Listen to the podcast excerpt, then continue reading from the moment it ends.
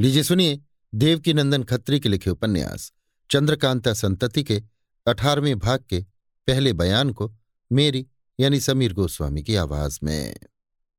कह सकते हैं कि तारा सिंह के हाथ में नानक का मुकदमा दे ही दिया गया।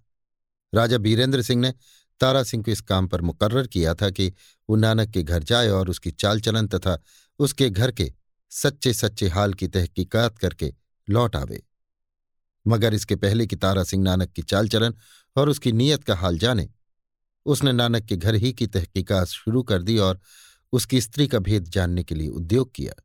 जब नानक की स्त्री सहज ही में तारा सिंह के पास आ गई तो उसे उसकी बदचलनी का विश्वास हो गया और उसने चाहा कि किसी तरह नानक की स्त्री को टाल दे और इसके बाद नानक की नीयत का अंदाज़ा करे। मगर उसकी कार्रवाई में उस समय विघ्न पड़ गया जब नानक की स्त्री तारा सिंह के सामने जा बैठी और उसी समय बाहर से किसी के चिल्लाने की आवाज़ आई। हम कह चुके हैं कि नानक के यहाँ एक मजदूरनी थी। वो नानक के काम की चाहे न हो, मगर उसकी स्त्री के लिए उपयुक्त पात्र थी और उसके द्वारा नानक की स्त्री का सब काम चलता था। मगर इस तारा सिंह वाले मामले में नानक की स्त्री श्यामा की बातचीत हनुमान छोकरे की मार्फत हुई थी। इसलिए बीच वाले मुनाफे की रकम में उस मजदूरनी के हाथ झंझी कौड़ी भी न लगी थी। जिसका उसे बहुत रंज हुआ और वो दोस्ती के बदले में दुश्मनी करने पर उतारू हो गई।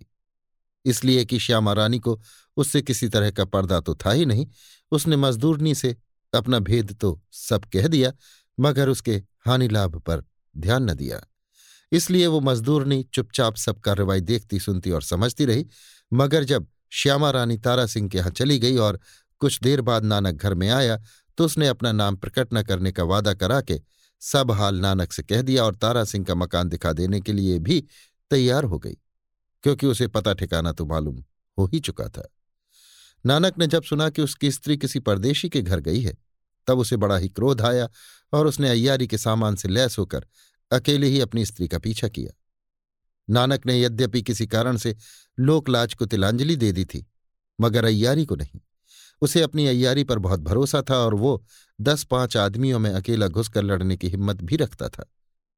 यही सबब था कि उसने किसी संगी साथी का ख्याल न करके अकेले ही श्यामा रानी का पीछा किया। हाँ यदि उसे ये मालूम होता कि श्यामा रानी का उपपति तारा सिंह है तो कदापि अकेला न जाता।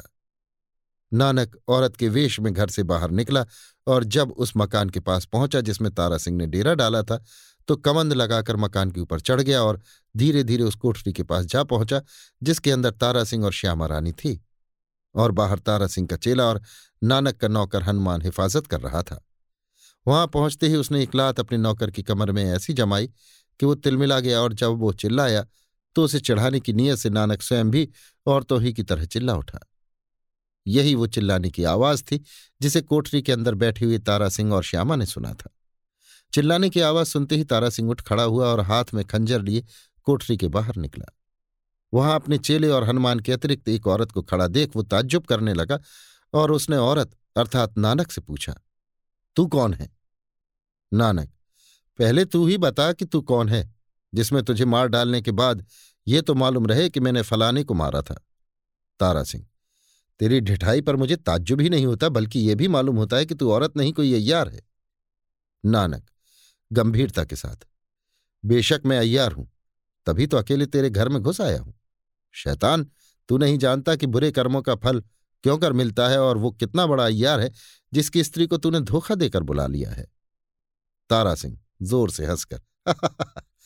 अब मुझे पूरा विश्वास हो गया कि बेहया नानक तू ही है और शायद अपनी पतिव्रता की आमदनी गिनने के लिए यहाँ आ पहुँचा है।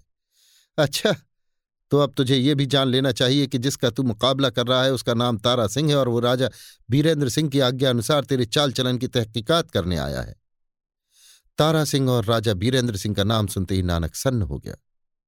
उधर उसकी स्त्री ने जब ये जाना कि इस कोठरी के बाहर उसका पति खड़ा है तो वो नखरे से रोने और पीटने लगी तथा ये कहती हुई कोठरी के बाहर निकलकर नानक के पैरों पर गिर पड़ी कि मुझे तो तुम्हारा नाम लेकर हनुमान यहाँ ले आया है। नानक थोड़ी देर तक तो सन्नाटे में रहा।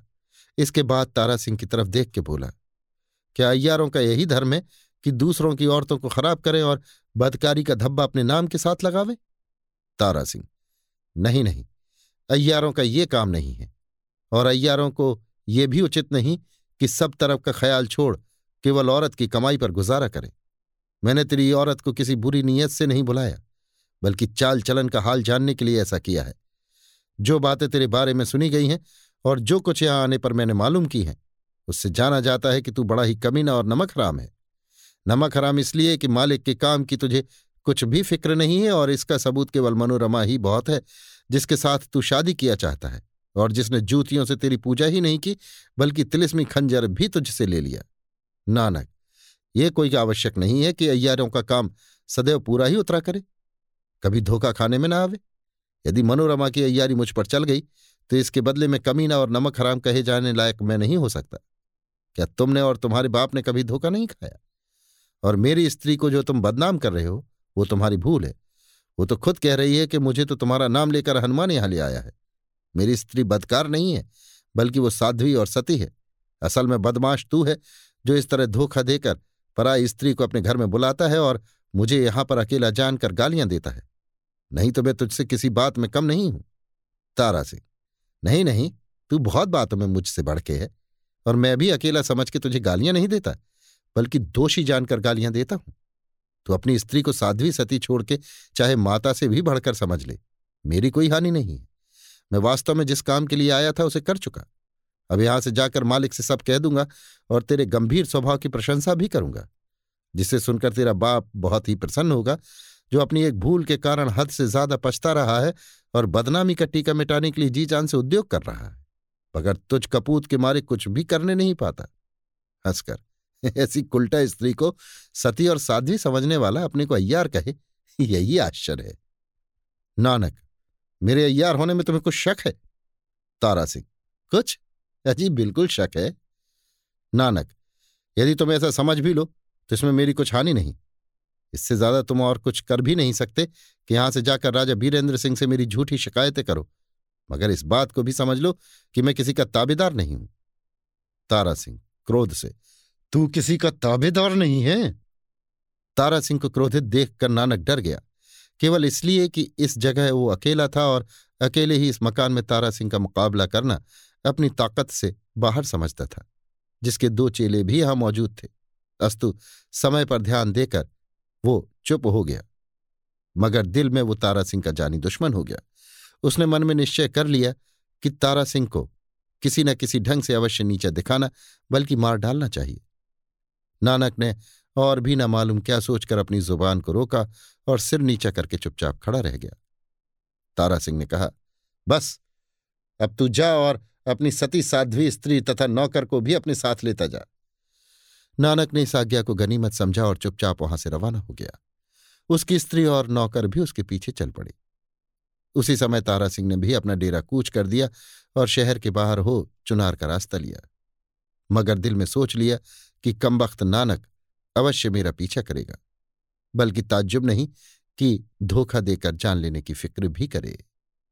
अभी आप सुन रहे थे देवकीनंदन खत्री के लिखे उपन्यास, चंद्रकांता संतति के अठारहवें भाग के पहले बयान को मेरी यानी समीर गोस्वामी की आवाज़ में। लीजिए सुनिए देवकीनंदन खत्री के लिखे उपन्यास, चंद्रकांता संतति के अठारहवें भाग के दूसरे बयान को मेरी यानी समीर गोस्वामी की आवाज़ में। संध्या होना ही चाहती है। पटने की बहुत बड़ी सराय के दरवाजे पर मुसाफिरों की भीड़ हो रही है। कई भटियारे भी मौजूद हैं जो तरह तरह के आराम की लालच दे अपनी अपनी तरफ़ मुसाफिरों को ले जाने का उद्योग कर रहे हैं और मुसाफिर लोग भी अपनी अपनी इच्छानुसार उनके साथ जाकर डेरा डाल रहे हैं। मुसाफिरों को भटियारी के सुपुर्द करके भटियारे पुनः सराय के फाटक पर लौट आते और नए मुसाफिरों को अपनी तरफ़ ले जाने का उद्योग करते हैं। ये सराय बहुत बड़ी और इसका फाटक मज़बूत तथा बड़ा था। फाटक के दोनों तरफ़ मगर दरवाजे के अंदर बारह सिपाही और एक जमादार का डेरा था, जो इस सराय में रहने वाले मुसाफिरों की हिफाजत के लिए राजा की तरफ़ से मुकर्र थे। उनकी तनख्वाह सराय के भटियारों से वसूल की जाती थी। यही सिपाही बारी बारी से घूम कर सराय के अंदर पहरा दिया करते थे और जब मुसाफिरों को किसी तरह की तकलीफ़ होती तो सीधे राजदीवान के पास जाकर रपट किया करते थे। थोड़ी देर बाद जब सब मुसाफिरों के टिकने का बंदोबस्त हो गया और सराय के फाटक पर कुछ सन्नाटा हुआ तो उन सिपाहियों का जमादार अपनी जगह से उठकर सराय के अंदर इसलिए घूमने लगा कि देखे, सब मुसाफिरों का ठीक ठीक बंदोबस्त हो गया या नहीं। वो जमादार केवल घूमता ही न था, बल्कि भटियारों से भी तरह तरह के सवाल करके मुसाफिरों का हाल दरियाफ्त करता जाता था। जमादार घूमता हुआ जब उत्तर की तरफ़ वाले उस कमरे के पास पहुँचा, जो इस सराय में सबसे अच्छा ऊँचा, दो मंजिला और अमीरों के रहने लायक बना और सजा हुआ था। तो कुछ देर के लिए अटक गया और उस कमरे तथा उसमें रहने वालों की तरफ़ ध्यान देकर देखने लगा, क्योंकि उसमें एक जौहरी का डेरा पड़ा हुआ था, जो बहुत मालदार मालूम होता था। वो जवाहरी भी जमादार को देखकर कमरे के बाहर निकल आया और इशारे से जमादार को अपने पास बुलाया। पास पहुँचने पर जमादार ने उस जौहरी को एक रुआबदार और अमीर आदमी पाकर सलाम किया और सलाम का जवाब पाने के बाद बोला, कहिए, क्या है? जौहरी, मालूम होता है कि इस सराय की हिफाजत महाराज की तरफ़ से तुम्हारे सुपुर्द है और बे फाटक पर रहने वाले सिपाही सब तुम्हारे ही अधीन है। जमादार, जी हाँ। जौहरी तो पहरे का इंतज़ाम क्या है? किस ढंग से पहरा दिया जाता है? जमादार, मेरे पास बारह सिपाही हैं जिनके तीन हिस्से कर देता हूँ। चार चार आदमी एक एक दफे घूमकर पहरा देते हैं। जौहरी, एक साथ रहकर? जमादार, जी नहीं, चारों अलग अलग रहते हैं। घूमते समय थोड़ी थोड़ी देर में मुलाकात हुआ करती है। जौहरी, मगर ऐसा तो कुछ रुक कर यों खड़े खड़े बातें करना मुनासिब ना होगा। आओ, कमरे में जरा बैठ जाओ, हमें तुमसे कई ज़रूरी बातें करनी है। इतना कहकर जौहरी कमरे के अंदर चला गया और उसके पीछे पीछे जमादार भी ये कहता हुआ चला गया कि कुछ देर तक आपके पास ठहरने में हर्ज नहीं है, मगर ज़्यादा देर तक। वो कमरा कुछ तो पहले ही से दुरुस्त था और कुछ जौहरी साहब ने अपने सामान से उसे रौनक दे दी थी। फर्श के एक तरफ़ बड़ा सा ऊनी गलीचा बिछा हुआ था, उसी पर जाकर जौहरी साहब बैठ गए और जमादार भी उन्हीं के पास, मगर गलीचे के नीचे बैठ गया। बैठने के साथ ही जौहरी साहब ने जेब में से पाँच अशरफियाँ निकाली और जमादार की तरफ़ बढ़ा के कहा अपने फ़ायदे के लिए मैं तुम्हारा समय नष्ट कर रहा हूँ और करूँगा। तब उसका हर्जाना पहले ही दे देना उचित है। जमादार, नहीं नहीं, इसकी क्या ज़रूरत है? इतने समय में मेरा कोई हर्ज ना होगा। जौहरी, समय का व्यर्थ नष्ट होना ही हर्ज कहलाता है। मैं जिस तरह अपने समय की प्रतिष्ठा करता हूँ, उसी तरह दूसरे के समय की भी। जमादार हाँ ठीक है, मगर मैं तो आपका, जौहरी, नहीं नहीं, इसे अवश्य लेना होगा। यह तो जमादार ऊपर के मन से चाहे जो कहे, मगर अशरफी देखकर उसके मुँह में पानी भर आया था। उसने सोचा कि ये जौहरी एक मामूली बात के लिए जब पाँच अशरफियाँ देता है तो अगर मैं इसका काम करूँगा तो बेशक बहुत बड़ी रकम मुझे देगा। ऐसा देने वाला तो आज तक मैंने देखा ही नहीं। अब इस रकम को हाथ से न जाने देना चाहिए। जमादार, अशरफियाँ लेकर। कहिए क्या आज्ञा होती है? जौहरी हाँ तो चार आदमी का पहरा बंधा है। जमादार। जी हाँ। जौहरी तो तुम्हें तो ना घूमना पड़ता होगा? जमादार। जी नहीं, मैं अपने ठिकाने उसी फाटक पर बैठा रहता हूँ और बाकी के आठ आदमी भी मेरे पास ही सोए रहते हैं। जब पहरा बदलने का समय होता है तो घंटे की आवाज़ से होशियार करके दूसरे चार को पहरे पर भेज देता हूँ और उन चारों को बुलाकर आराम करने की आज्ञा देता हूँ। आप अपना मतलब तो कहिए। जौहरी मेरा मतलब केवल इतना ही है कि मैं आज चार दिन का जागा हुआ हूँ।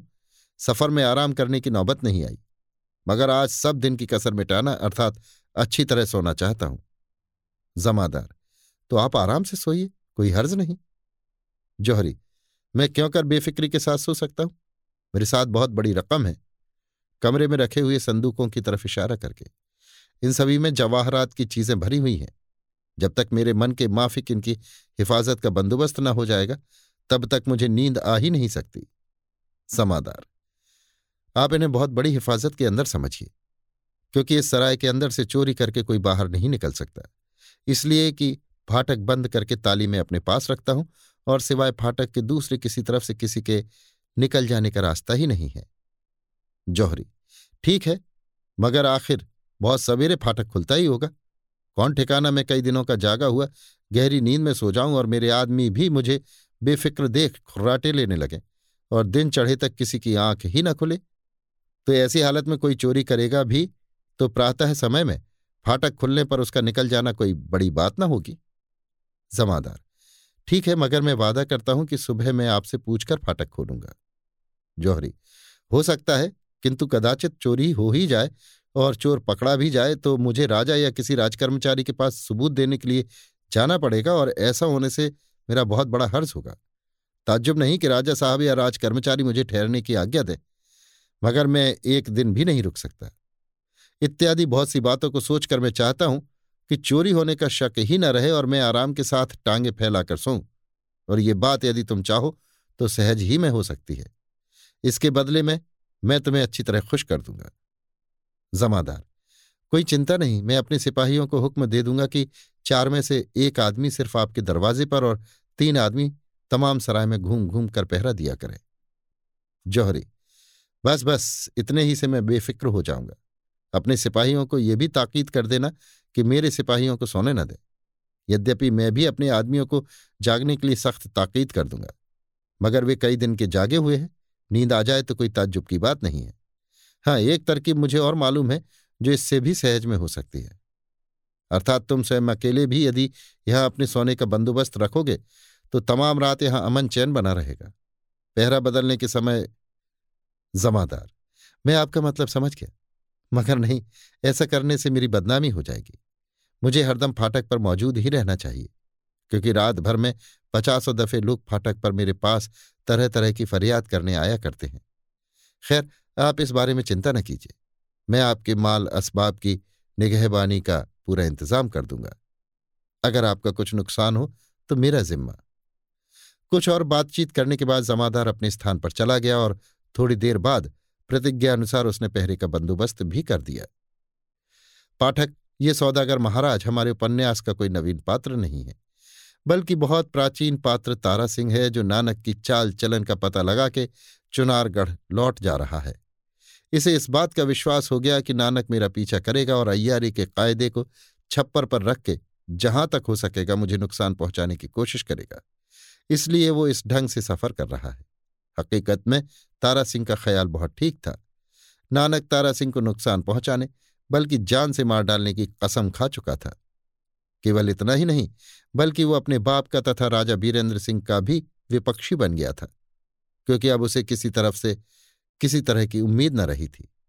अब वो, यानी नानक भी अपने शागिर्दों को साथ लिए हुए तारा सिंह के पीछे पीछे सफ़र कर रहा है और आज उसका भी डेरा इसी सराय में पड़ा है। क्योंकि पहले ही से पता लगाए रहने के कारण वो तारा सिंह की पूरी खबर रखता है और जानता है कि तारा सिंह सौदागर बनकर इसी सराय में उतरा हुआ है। नानक यद्यपि तारा सिंह को फंसाने का उद्योग कर रहा है, मगर उसे इस बात की खबर कुछ भी नहीं है कि तारा सिंह भी मेरी तरफ़ से गाफिल नहीं है। और उसे मेरा रत्ती रत्ती हाल मालूम है। अब देखना चाहिए कि किसकी चालाकी कहाँ तक चलती है।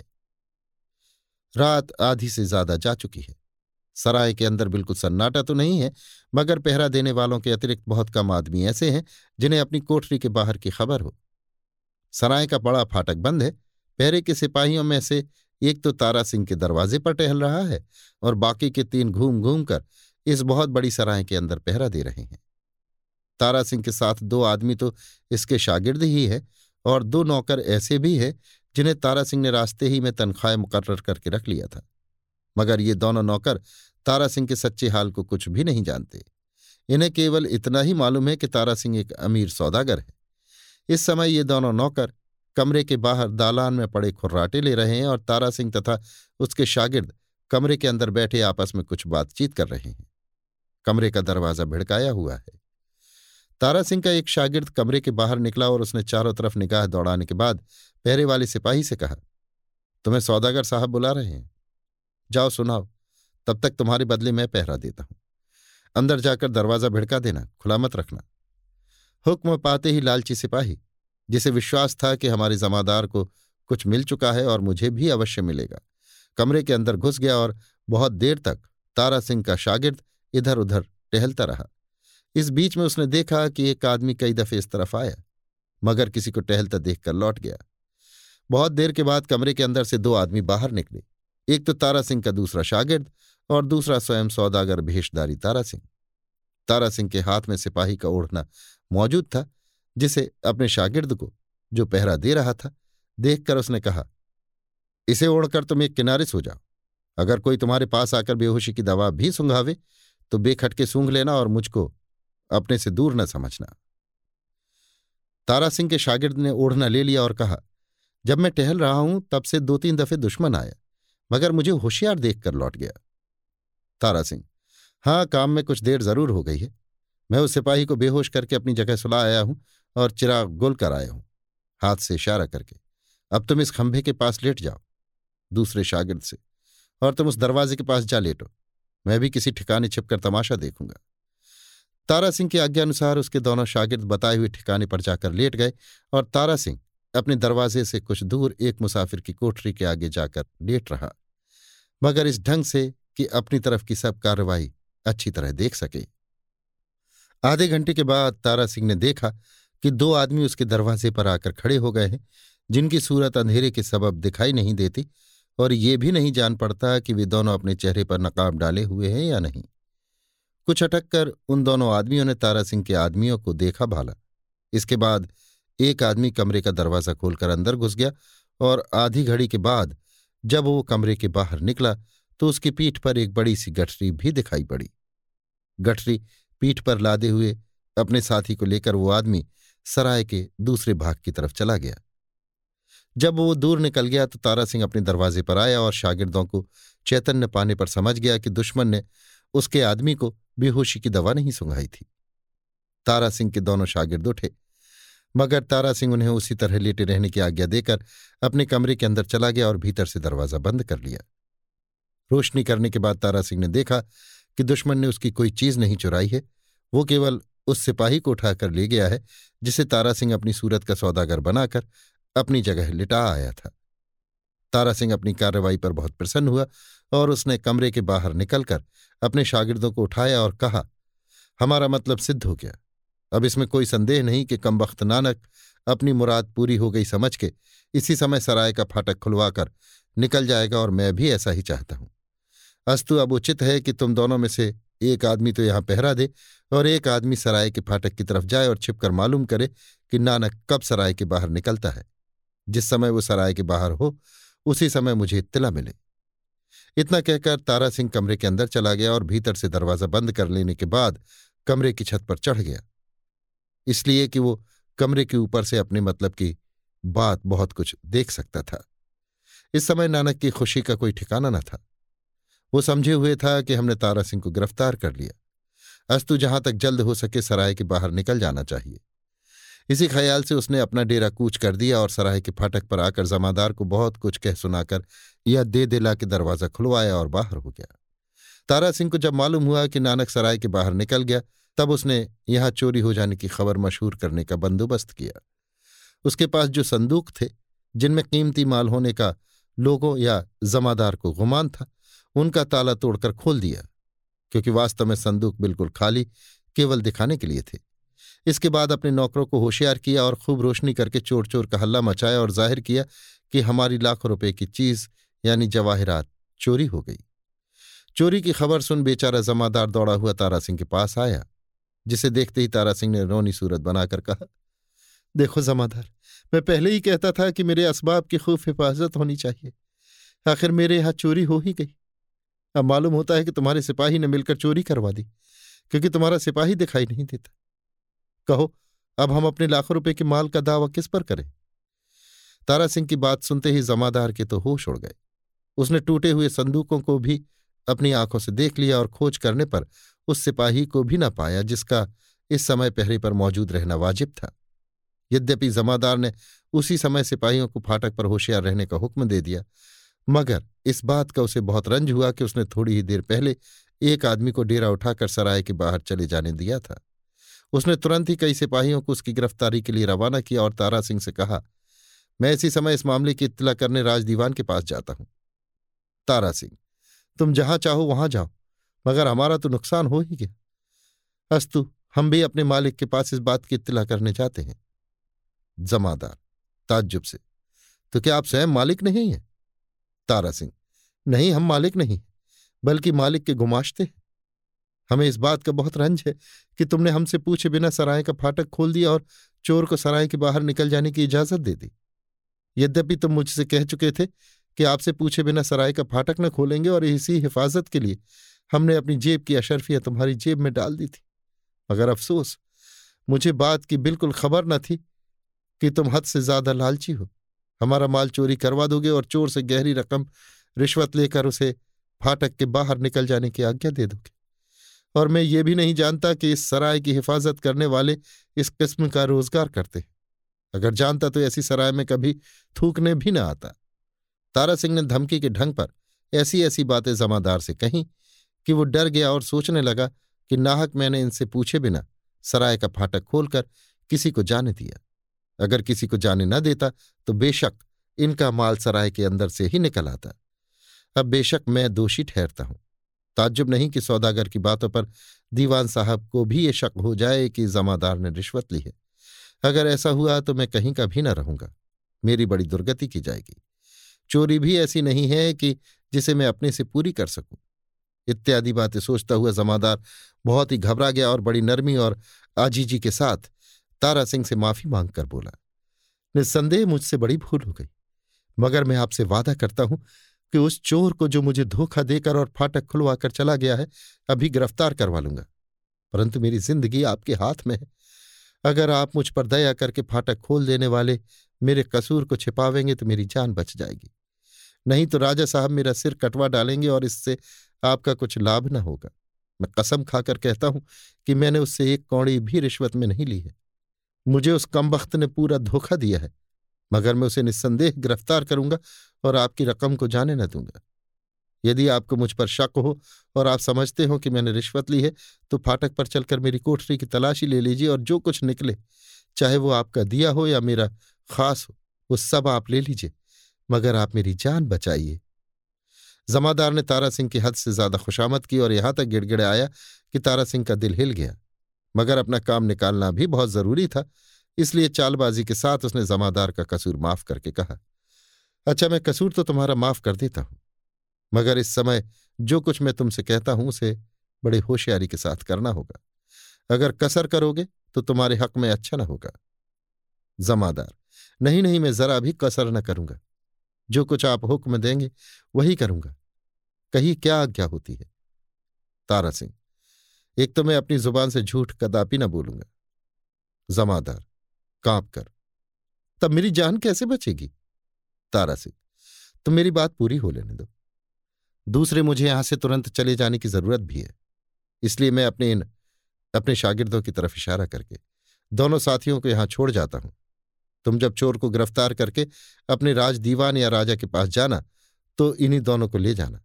ये दोनों आदमी अपने को मेरा नौकर कहकर चोरी गई हुई चीज़ों को बखूबी पहचान लेंगे और ये चोरी के समय मेरा यहाँ मौजूद रहना तथा तुम्हारा कसूर कुछ भी ज़ाहिर न करेंगे। और तुम भी इस बात को ज़ाहिर मत करना कि सौदागर का गुमाश्ता भी यहाँ मौजूद था।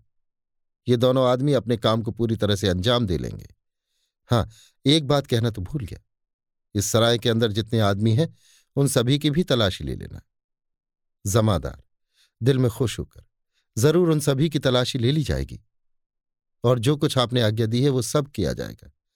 आप अपना हर्ज न कीजिए और जाइए। यहाँ मैं किसी तरह का नुकसान होने न दूँगा। सौदागर यानी तारा सिंह चला जाएगा। ये जानकर जमादार अपने दिल में बहुत प्रसन्न हुआ, क्योंकि इनके रहने से उसे अपना कसूर प्रकट हो जाने का डर भी था। जमादार से और भी कुछ बातें करने के बाद तारा सिंह अपने दोनों शागिर्दों को एकांत में ले गया और हर तरह की बातें समझाने के बाद ये भी कहा, तुम लोग मेरे चले जाने के बाद किसी तरह घबराना नहीं और मुझे हर वक्त अपने पास मौजूद समझना। इन सब बातों से छुट्टी पाकर तारा सिंह अकेले ही वहाँ से रवाना हो गया। अभी आप सुन रहे थे देवकीनंदन खत्री के लिखे उपन्यास, चंद्रकांता संतति के, अठारहवें भाग के, दूसरे बयान को, मेरी यानी समीर गोस्वामी की आवाज़ में। लीजिए सुनिए देवकीनंदन खत्री के लिखे उपन्यास, चंद्रकांता संतति के, अठारहवें भाग के, तीसरे बयान को, मेरी यानी समीर गोस्वामी की आवाज़ में। तारा सिंह के चले जाने के बाद सराय में चोरी की खबर बड़ी तेज़ी के साथ फैल गई। जितने मुसाफिर उसमें उतरे थे, सब रोके गए। राजदीवान को भी खबर हो गई। वो भी बहुत से सिपाहियों को साथ लेकर सराय में आ मौजूद हुआ। खूब हो हल्ला मचा। चारों तरफ़ तलाशी और तहकीकात की कार्यवाही होने लगी। मगर सभी को निश्चय इस बात का था कि चोर सिवाय उसके और कोई नहीं है, जो रात रहते ही फाटक खुलवाकर सराय के बाहर निकल गया है। पहरे वाले सिपाही के गायब हो जाने से और भी परेशानी हो रही थी। चोर की गिरफ्तारी में कई सिपाही तो जा ही चुके थे, मगर दीवान साहब के हुक्म से और भी बहुत से सिपाही भेजे गए।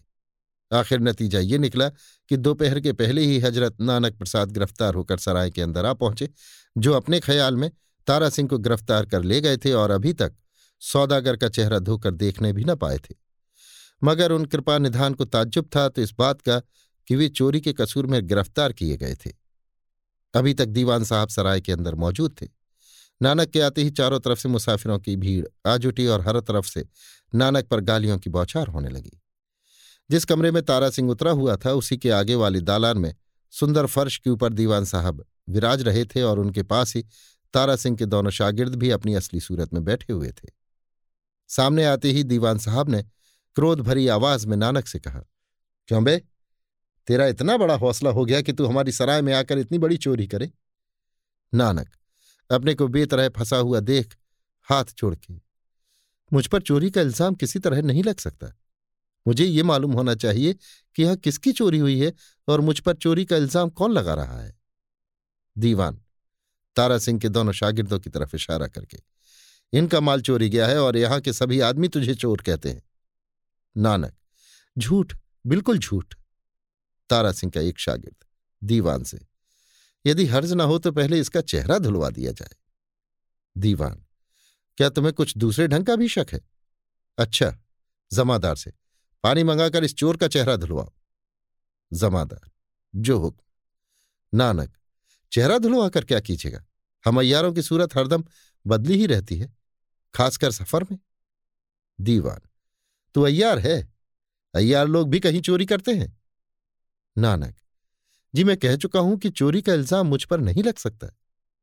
तारा का एक शागिर्द, चोरी तो अच्छी तरह साबित हो जाएगी। जरा अपने माल असबाब की तलाशी तो होने दो। दीवान से, लीजिए पानी भी आ गया। अब इसका चेहरा धुलवाइए। जमादार, पानी की गगरी नानक के सामने धर के, लो, अब पहले अपना चेहरा साफ़ कर डालो। नानक, मैं अभी अपना चेहरा साफ़ कर डालता हूँ। चेहरा धोने में मुझे कोई उज्र नहीं है। क्योंकि मैं पहले ही कह चुका हूँ कि अय्यारों की सूरत प्रायः बदली रहती है, और मैं भी एक अय्यार हूँ। इतना कहकर नानक ने अपना चेहरा साफ़ कर डाला और दीवान साहब से कहा, कहिए, अब क्या हुक्म होता है?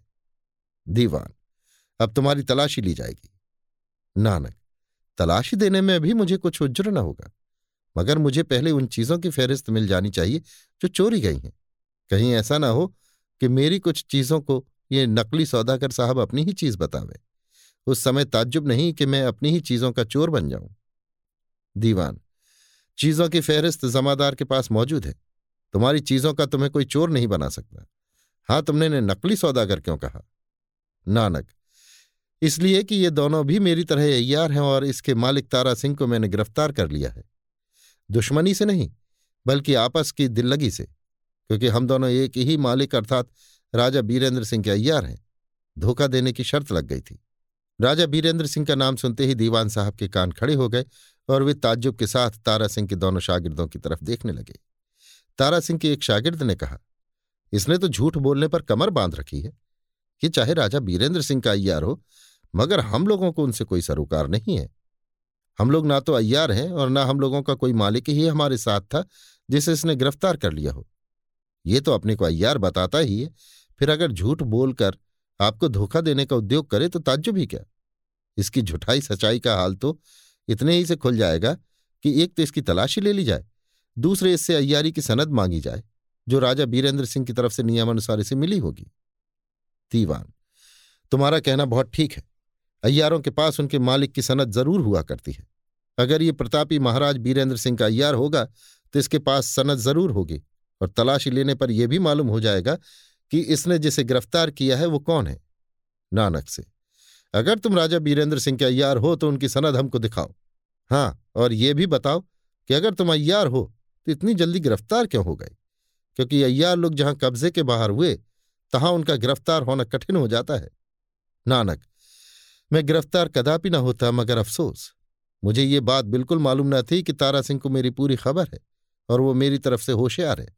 तथा उसने पहले ही से मुझे गिरफ़्तार करा देने का बंदोबस्त कर रखा है। दीवान, खैर तुम अयारी की सनद दिखाओ। नानक, कुछ लाजवाब सा होकर, सनद मुझे अभी नहीं मिली है। तारा सिंह का शागिर्द, दीवान से, देखिए मैं कहता था ना कि यह झूठा है। दीवान, क्रोध से, बेशक झूठा है और चोर भी है। जमादार से, हाँ अब इसकी तलाशी ली जाए।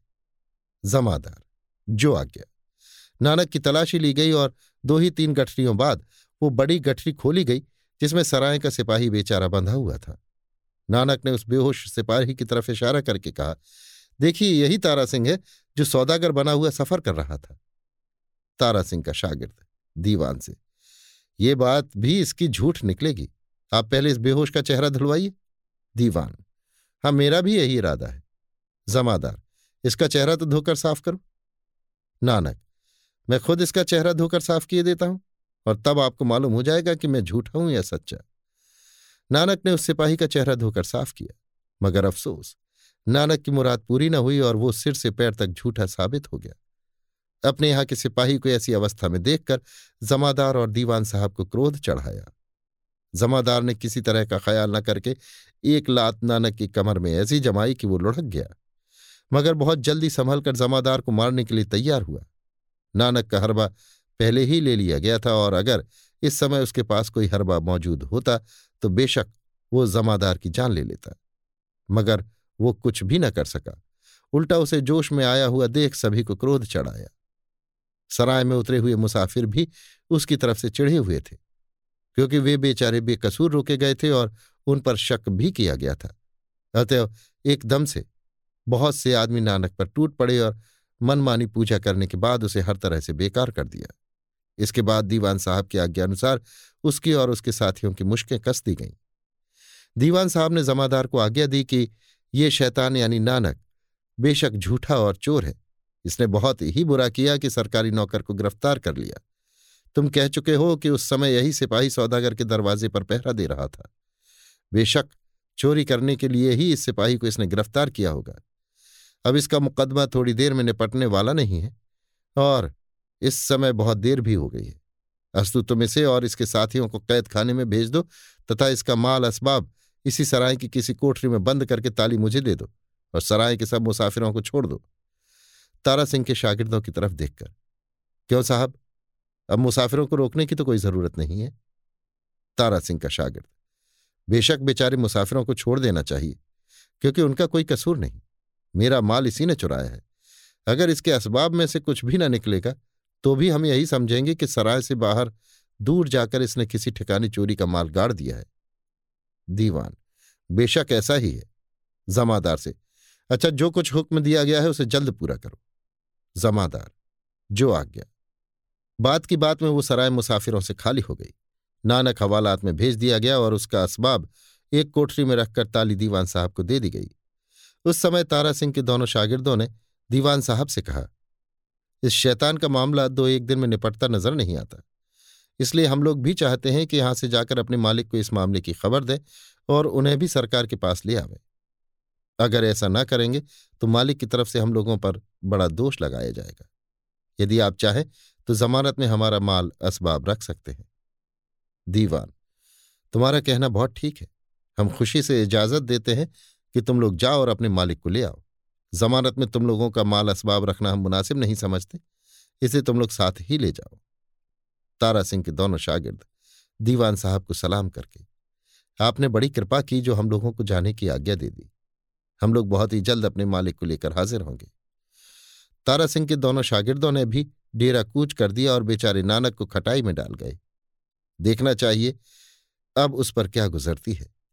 वो भी इन लोगों से बदला लिए बिना रहता नज़र नहीं आता। अभी आप सुन रहे थे देवकीनंदन खत्री के लिखे उपन्यास, चंद्रकांता संतति के, अठारहवें भाग के, तीसरे बयान को, मेरी यानी समीर गोस्वामी की आवाज़ में। लीजिए सुनिए देवकीनंदन खत्री के लिखे उपन्यास, चंद्रकांता संतति के, अठारहवें भाग के, चौथे बयान को, मेरी यानी समीर गोस्वामी की आवाज़ में। भैरव सिंह के चले जाने के बाद दरवाज़ा बंद हो जाने से दोनों कुमारों को ताज्जुब ही नहीं हुआ, बल्कि उन्हें भैरव सिंह की तरफ़ से एक प्रकार की फ़िक्र लग गई। आनंद सिंह ने अपने बड़े भाई की तरफ़ देखकर कहा, अब इस रात के समय भैरव सिंह के लिए हम लोग क्या कर सकते हैं?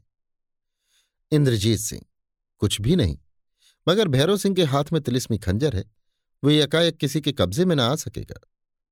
आनंद सिंह, पहले भी तो उसके पास तिलिस्मी खंजर था, बल्कि अयारी का बटुआ भी मौजूद था। तब उन्होंने क्या कर लिया था? इंद्रजीत सिंह। सो तो ठीक कहते हो।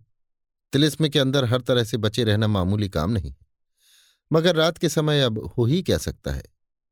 आनंद सिंह।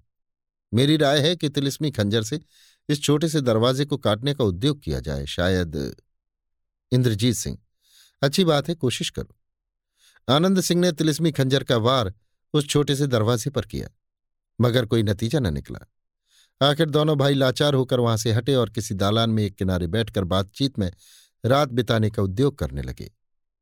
रात के साथ ही साथ दोनों कुमारों की उदासी भी कुछ कुछ जाती रही और फूलों की महक से बसी हुई सुबह की ठंडी हवा ने उद्योग और उत्साह का संचार किया। दोनों के पराधीन और चुटीले दिलों में किसी की याद ने गुदगुदी पैदा कर दी और बारह पर्दे के अंदर से भी खुशबू फैलाने वाली मगर कुछ दिनों तक नाउम्मीदी के पाले से गंधहीन हो गई कलियों पर आशारूपी वायु के झपेटे से बहक कर आए हुए श्रृंगार रूपी भ्रमर इस समय पुनः गुंजार करने लग गए। क्या आज दिन भर की मेहनत से भी अपने प्रेमी का पता न लगा सकेंगे? क्या आज दिन भर के उद्योग की सहायता से भी इस छोटी सी मगर अनूठी रंगशाला के नैपथ्य में से किसी को खोज निकालने में सफल मनोरथ न होंगे? क्या आज दिन भर की कार्रवाई भी हमें विश्वास न दिला सकेगी कि इस जानो दिल का मालिक इसी स्थान में आ पहुँचा है, जैसा कि सुन चुके हैं? और क्या आज दिन भर की उपासना का फल भी जुदाई की उस काली घटा को दूर न कर सकेगा, जिसने इन चकोरों को जीवन दान देने वाले पूर्ण चंद्र को छिपा रखा है? नहीं नहीं, ऐसा कदापि नहीं हो सकता। आज दिन भर में हम बहुत कुछ कर सकेंगे और उनका पता अवश्य लगावेंगे। जिन पर अपनी ज़िंदगी का भरोसा समझते हैं और जिनके मिलाप से बढ़कर इस दुनिया में और किसी चीज़ को नहीं मानते। इसी तरह की बातें सोचते हुए दोनों कुमार खड़े हो गए। नहर के किनारे आकर हाथ मुँह धोने के बाद घड़ी भर के अंदर ही ज़रूरी कामों से छुट्टी पाकर वे बाग में घूमने और वहाँ की हर एक चीज़ को गौर से देखने लगे और थोड़ी ही देर में बारह दरी के सामने वाली उस दो मंजिला इमारत के नीचे जा पहुँचे, जिसके ऊपर वाली मंजिल में रात को कोई काम करते हुए भैरव सिंह ने कई आदमियों को देखा था। इस इमारत के नीचे वाला भाग ऊपर वाले हिस्से के विपरीत दरवाजे बल्कि दरवाजे के किसी नामो निशान तक से भी खाली था। बाग की तरफ़ वाली नीचे की दीवार साफ़ तथा चिकने संगमरमर की बनी हुई थी और बीचों बीच चार हाथ ऊँचा और दो हाथ चौड़ा स्याह पत्थर का एक टुकड़ा लगा हुआ था। उसमें नीचे लिखे मोटे छत्तीस अक्षर खुदे हुए थे, जिन्हें दोनों कुमार बड़े गौर से देखने और उनका मतलब जानने के लिए उद्योग करने लगे। वे अक्षर ये थे। ने, ए, ती, के, स्म, सो, ही, को ड़ा की, उ, ती, से, का, सा, ली, ही, न, या, से, ना ना, टू, रा, या का ला सै, जो गे रो खा हा टे का रो। दो घड़ी गौर करने पर कुंवर इंद्रजीत सिंह उनका मतलब समझ गए और अपने छोटे भाई कुंवर आनंद सिंह को भी समझाया। इसके बाद दोनों भाइयों ने ज़ोर करके उस पत्थर को दबाया तो वो अंदर की तरफ़ घुसकर ज़मीन के बराबर हो गया और अंदर जाने लायक एक खास दरवाज़ा दिखाई देने लगा। साथ ही इसके भीतर की तरफ़ अंधकार भी मालूम हुआ। इंद्रजीत सिंह ने तिलिस्मी खंजर की रोशनी करके आगे चलने के लिए आनंद सिंह से कहा, तिलिस्मी खंजर की रोशनी के सहारे दोनों भाई उस दरवाजे के अंदर चले गए और एक छोटे से कमरे में पहुँचे, जिसके बीचों बीच से ऊपर की मंजिल में जाने के लिए छोटी छोटी चक्करदार सीढ़ियाँ बनी हुई थीं। उन्हीं सीढ़ियों की राह से दोनों कुमार ऊपर वाली मंजिल पर चढ़ गए और एक ऐसी कोठरी में पहुँचे, जिसकी बनावट अर्धचंद्र के ढंग की थी और तीन दरवाजे बाग की तरफ़ उस बारहदरी के ठीक सामने थे जिसमें रात को दोनों कुमारों ने आराम किया था। बाग की तरफ़ वाले तीनों दरवाजे खोल देने से उस कोठरी के अंदर अच्छी तरह उजाला हो गया। उस समय आनंद सिंह ने तिलिस्मी खंजर की रोशनी बंद की और उसे कमर में रखने के बाद अपने भाई से कहा, इसी कोठरी में रात को भैरव सिंह ने कई आदमियों को चलते फिरते तथा काम करते देखा था और मालूम होता है कि इसके दोनों तरफ़ की कोठरियों का सिलसिला एक दूसरे से लगा हुआ है और सभी का एक दूसरे से संबंध है। इंद्रजीत सिंह। मैं भी ऐसा ही विश्वास करता हूँ। इस दाहिने बगल वाली दूसरी कोठरी का दरवाज़ा खोलो और देखो कि उसके अंदर क्या है। बड़े कुमार की आज्ञा अनुसार आनंद सिंह ने बगल वाली दूसरी कोठरी का दरवाज़ा खोला। उसी समय दोनों कुमारों को ऐसा मालूम हुआ कि कोई आदमी तेज़ी के साथ कोठरी में से निकलकर इसके बाद वाली दूसरी कोठरी में चला गया। दोनों कुमारों ने तेज़ी के साथ उसका पीछा किया और उस दूसरी कोठरी में गए, जिसका दरवाज़ा मजबूती के साथ बंद न था तो नानक पर निगाह पड़ी। यद्यपि उस कोठरी के वे दरवाजे जो बाग की तरफ़ पड़ते थे, बंद थे, मगर दिन का समय होने के कारण झिलमिलियों की दरारों में से पड़ने वाली रोशनी ने उसमें इतना उजाला ज़रूर कर रखा था कि आदमी की सूरत शक्ल बखूबी दिखाई दे जाए। यही सबब था कि निगाह पड़ते ही दोनों कुमारों ने नानक को पहचान लिया। इसी तरह नानक ने भी दोनों कुमारों को पहचान कर प्रणाम किया और कहा, मैं किसी दुश्मन का होना अनुमान करके भागा था, मगर जब आवाज़ सुनी तो पहचान कर रुक गया। मैं कल से आप दोनों भाइयों को खोज रहा हूँ, मगर पता न लगा सका, क्योंकि तिलिस्मी कारखाने में बिना समझे बूझे दखल देना उचित न जानकर अपनी बुद्धिमानी या ज़बरदस्ती से किसी दरवाजे को खोल न सका और इसीलिए बाग में भी पहुँचने की नौबत न आई। कहिए आप लोग कुशल से तो हैं। इंद्रजीत सिंह हाँ हम लोग बहुत अच्छी तरह हैं। तुम बताओ कि यहाँ कब, कैसे और क्यों? और किस तरह आए? नानक, कमलनी जी से मिलने के लिए घर से निकला था, मगर जब मालूम हुआ कि वे राजा गोपाल सिंह के साथ जमानिया गई, तब मैं राजा गोपाल सिंह के पास आया और उन्हीं की आज्ञा अनुसार यहाँ आपके पास आया हूँ। इंद्रजीत सिंह किनकी आज्ञा अनुसार राजा गोपाल सिंह की या कमलनी की? नानक, कमलनी जी की आज्ञा अनुसार नानक की बात सुनकर आनंद सिंह ने एक भेद की निगाह इंद्रजीत सिंह पर डाली और इंद्रजीत सिंह ने कुछ मुस्कुराहट के साथ आनंद सिंह की तरफ़ देखकर कहा, बाग की तरफ़ जो दरवाजे पड़ते हैं, उन्हें खोल दो, चांदनी हो जाए। आनंद सिंह ने दरवाजे खोल दिए और फिर नानक के पास आकर पूछा हाँ तो कमलनी जी के आज्ञा अनुसार तुम यहाँ आए? नानक, जी हाँ। आनंद सिंह, कमलनी को कहाँ छोड़ा? नानक, राजा गोपाल सिंह के तिलिस्मी बाग में। इंद्रजीत सिंह वो अच्छी तरह से तो है ना? नानक। जी हाँ, बहुत अच्छी तरह से है। आनंद सिंह। घोड़े पर से गिरने के कारण उनकी टांग जो टूट गई थी, वो अच्छी हुई? नानक, ये खबर आपको कैसे मालूम हुई? आनंद सिंह। अजी वाह! मेरे सामने ही तो घोड़े पर से गिरी थी। भैरव सिंह ने उनका इलाज किया। अच्छी हो गई थी, मगर कुछ दर्द बाकी था, जब मैं इधर चला आया। नानक, जी हाँ, अब तो वो बहुत अच्छी है। आनंद सिंह हंसकर अच्छा ये तो बताओ कि तुम किस रास्ते से यहाँ आए हो? नानक, उसी बुर्ज वाले रास्ते से आए हो। आनंद सिंह मुझे अपने साथ ले चलकर वो रास्ता बता तो दो। नानक, बहुत अच्छा चलिए मैं बता देता हूँ। मगर मुझसे कमलनी जी ने कहा था कि जब तुम बाग में जाओगे तो लौटने का रास्ता बंद हो जाएगा। आनंद सिंह ये तो उन्होंने ठीक कहा था। हम दोनों भाइयों को भी उन्होंने यही कहला भेजा था कि मैं नानक को तुम्हारे पास भेजूँगी। तुम उसकी जुबानी सवाल सुनकर हिफाजत के साथ उसे तिलिस्म के बाहर कर देना। नानक, कुछ शर्मिला सा होकर, जी, आप तो दिल लगी करते हैं। मालूम होता है आपको मुझ पर कुछ शक है और आप समझते हैं कि मैं आपके दुश्मन का अयार हूँ और नानक की सूरत बनाकर आया हूँ। अतः आप जिस तरह चाहे मेरी आजमाइश कर सकते हैं।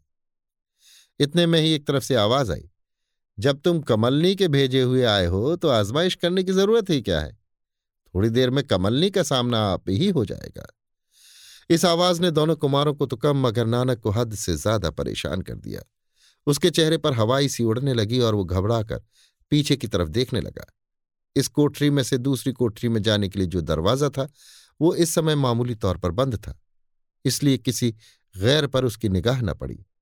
अतः उस दरवाजे को खोलकर नानक अगली कोठरी में चला गया। मगर साथ ही आनंद सिंह ने भी वहाँ पहुंचकर उसकी कलाई पकड़ ली और कहा, बस, इतने ही में घबरा गए। इसी हौसले पर तिलिस्म के अंदर आए थे। आओ आओ, हम तुम्हें बाग में ले चलते हैं, जहाँ निश्चिंती से बैठकर अच्छी तरह बातें कर सकेंगे। इसी समय दो दरवाजे खुले और स्याह लबादा उड़े हुए चार पाँच आदमी उसके अंदर से निकल आए, जो नानक को ज़बरदस्ती घसीट कर ले गए। साथ ही वे दरवाजे भी उसी तरह बंद हो गए जैसे पहले थे। दोनों कुमारों ने भी कुछ सोचकर आपत्ति न की और उसे ले जाने दिया। और कोठरियों की बनस्बत, इस कोठरी में दरवाजे ज़्यादा थे। अर्थात दो दरवाजे दोनों तरफ़ तो थे ही, मगर बाग की तरफ़ चार और पिछली तरफ़ दो दरवाजे और थे।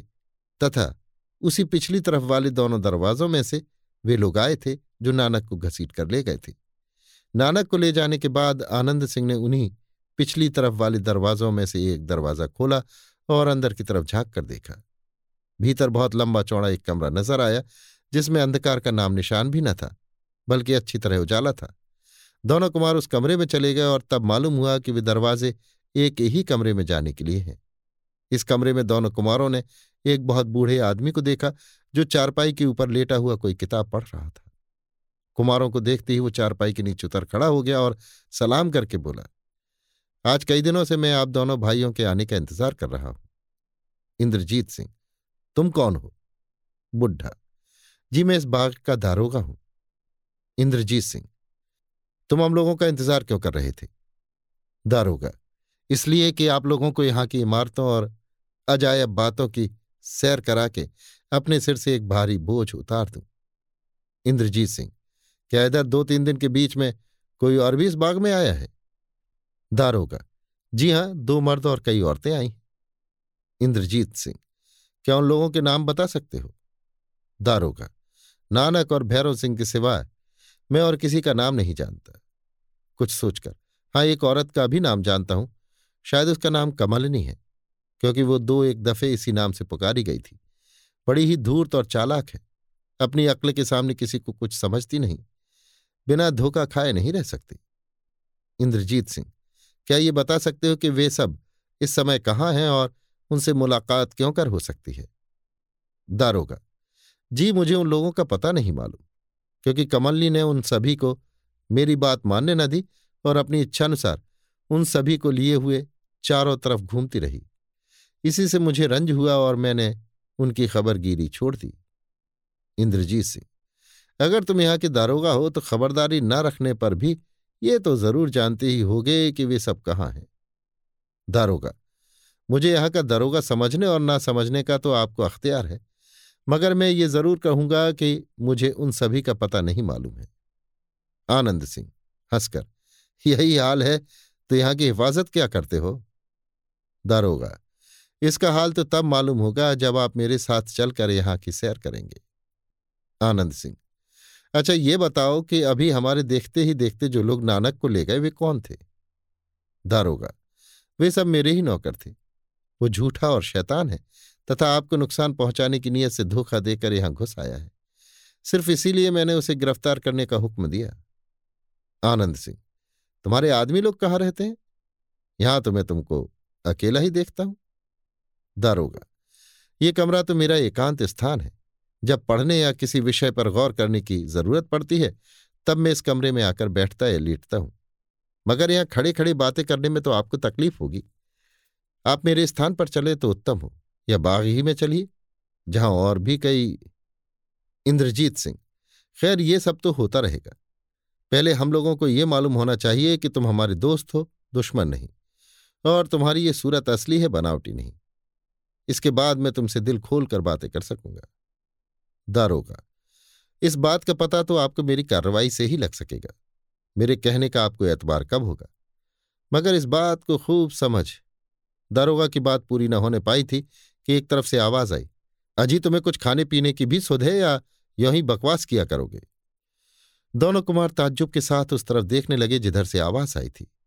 उसी समय एक बुढ़िया उसी तरफ़ से कमरे के अंदर आती दिखाई पड़ी और वो दारोगा के पास आकर फिर बोली मैं बड़ी ही बदकिस्मत थी जो तुम्हारे साथ ब्याही गई। मैंने जो कहा, तुमने कुछ सुना या नहीं? दारोगा, क्रोध से। आ गई शैतान की नानी दोनों कुमारों ने देखते ही उस बुढ़िया को पहचान लिया कि ये वही बुढ़िया है जो भैरव सिंह की जोरू उस समय बनी हुई थी, जब भैरव सिंह पागल हुआ, इसी बाग में हम लोगों को दिखाई दिया था। इंद्रजीत सिंह ने ताज्जुब और दिल लगी की निगाह से उस बुढ़िया की तरफ़ देखा और कहा अभी कल ही की बात है कि तू भैरव सिंह पागल की जोरू बनी हुई थी और आज इस दारोगा को अपना मालिक बता रही है। अभी आप सुन रहे थे देवकी नंदन खत्री के लिखे उपन्यास, चंद्रकांता संतति के अठारहवें भाग के चौथे बयान को मेरी यानी समीर गोस्वामी की आवाज़ में। लीजिए सुनिए देवकी नंदन खत्री के लिखे उपन्यास, चंद्रकांता संतति के अठारहवें भाग के पाँचवें बयान को मेरी, यानी समीर गोस्वामी की आवाज़ में। कुंवर इंद्रजीत सिंह की बात सुनकर बुढ़िया चमक उठी और नाक भौं चढ़ाकर बोली, बुढ़ी औरतों से दिल लगी करते तुम्हें शर्म नहीं मालूम होती? इंद्रजीत सिंह, क्या मैं झूठ कहता हूँ? बुढ़िया, इससे बढ़कर झूठ और क्या हो सकता है? लोग किसी के पीछे झूठ बोलते हैं, मगर आप मुँह पर झूठ बोलकर अपने को सच्चा बनाने का उद्योग करते हैं। भला इस तिलिस्म में दूसरा आ ही कौन सकता है? और वो भैरव सिंह कौन है जिसका नाम आपने लिया? इंद्रजीत सिंह। बस बस मालूम हो गया। मैं अपने को तुम्हारी जबान से बुढ़ा इंद्रजीत सिंह को रोककर, अजी आप किससे बातें कर रहे हैं? ये तो पागल है। इसकी बातों पर ध्यान देना, आप ऐसे बुद्धिमानों का काम नहीं है। बुढ़िया से। तुझे यहाँ किसने बुलाया जो चली आई? तेरे ही दुख से तो भागकर मैं यहाँ एकांत में आ बैठा हूँ। अगर तू ऐसी शैतान की नानी है कि यहाँ भी आए बिना नहीं रहती।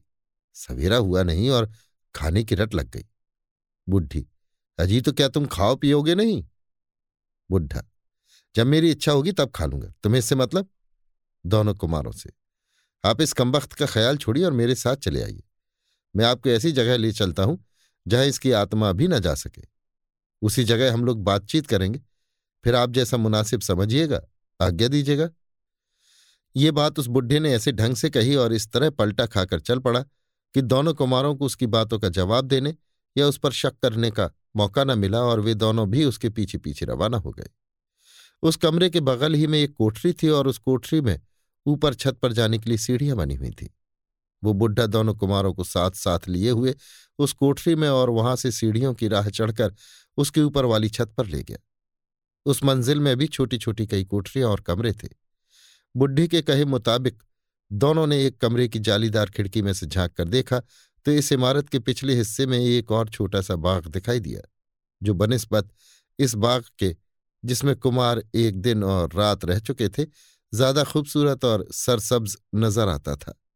उसमें फूलों के पेड़ बहुतायत से थे और पानी का एक छोटा सा साफ़ झरना भी बह रहा था, जो इस मकान की दीवार से दूर और उस बाग के पिछले हिस्से की दीवार के पास था और उसी चश्मे के किनारे पर कई औरतों को भी बैठे हुए दोनों कुमारों ने देखा। पहले तो कुंवर इंद्रजीत सिंह और आनंद सिंह को यही गुमान हुआ कि ये औरतें किशोरी, कामनी और कमलनी इत्यादि होंगी। मगर जब उनकी सूरत पर गौर किया तो दूसरी ही औरतें मालूम हुई, जिन्हें आज के पहले दोनों कुमारों ने कभी नहीं देखा था। इंद्रजीत सिंह, बुढ़ी से, क्या ये वे ही औरतें हैं जिनका ज़िक्र तुमने किया था? और जिनमें से एक औरत का नाम तुमने कमल नहीं बताया था? बुढ़ा जी नहीं, उनकी तो मुझे कुछ भी खबर नहीं कि वे कहाँ गई और क्या हुई। आनंद सिंह, फिर ये सब कौन है? बुढ़ा इन सभी के बारे में इससे ज़्यादा और मैं कुछ नहीं जानता कि ये सब राजा गोपाल सिंह के रिश्तेदार हैं और किसी खास सबब से राजा गोपाल सिंह ने इन लोगों को यहाँ रख छोड़ा है। इंद्रजीत सिंह, ये सब यहाँ कब से रहती हैं? बुढ़ा सात वर्ष से। इंद्रजीत सिंह इनकी खबरगिरी कौन करता है? और खाने पीने तथा कपड़े लत्ते का इंतज़ाम क्यों कर होता है? बुढ़ा इसकी मुझे भी खबर नहीं। यदि मैं इन सभी से कुछ बातचीत करता या इनके पास जाता तो कदाचित कुछ मालूम हो जाता। मगर राजा साहब ने मुझे सख्त ताकीद कर दी है कि इन सभी से कुछ बातचीत न करूँ, बल्कि इनके पास भी न जाऊँ।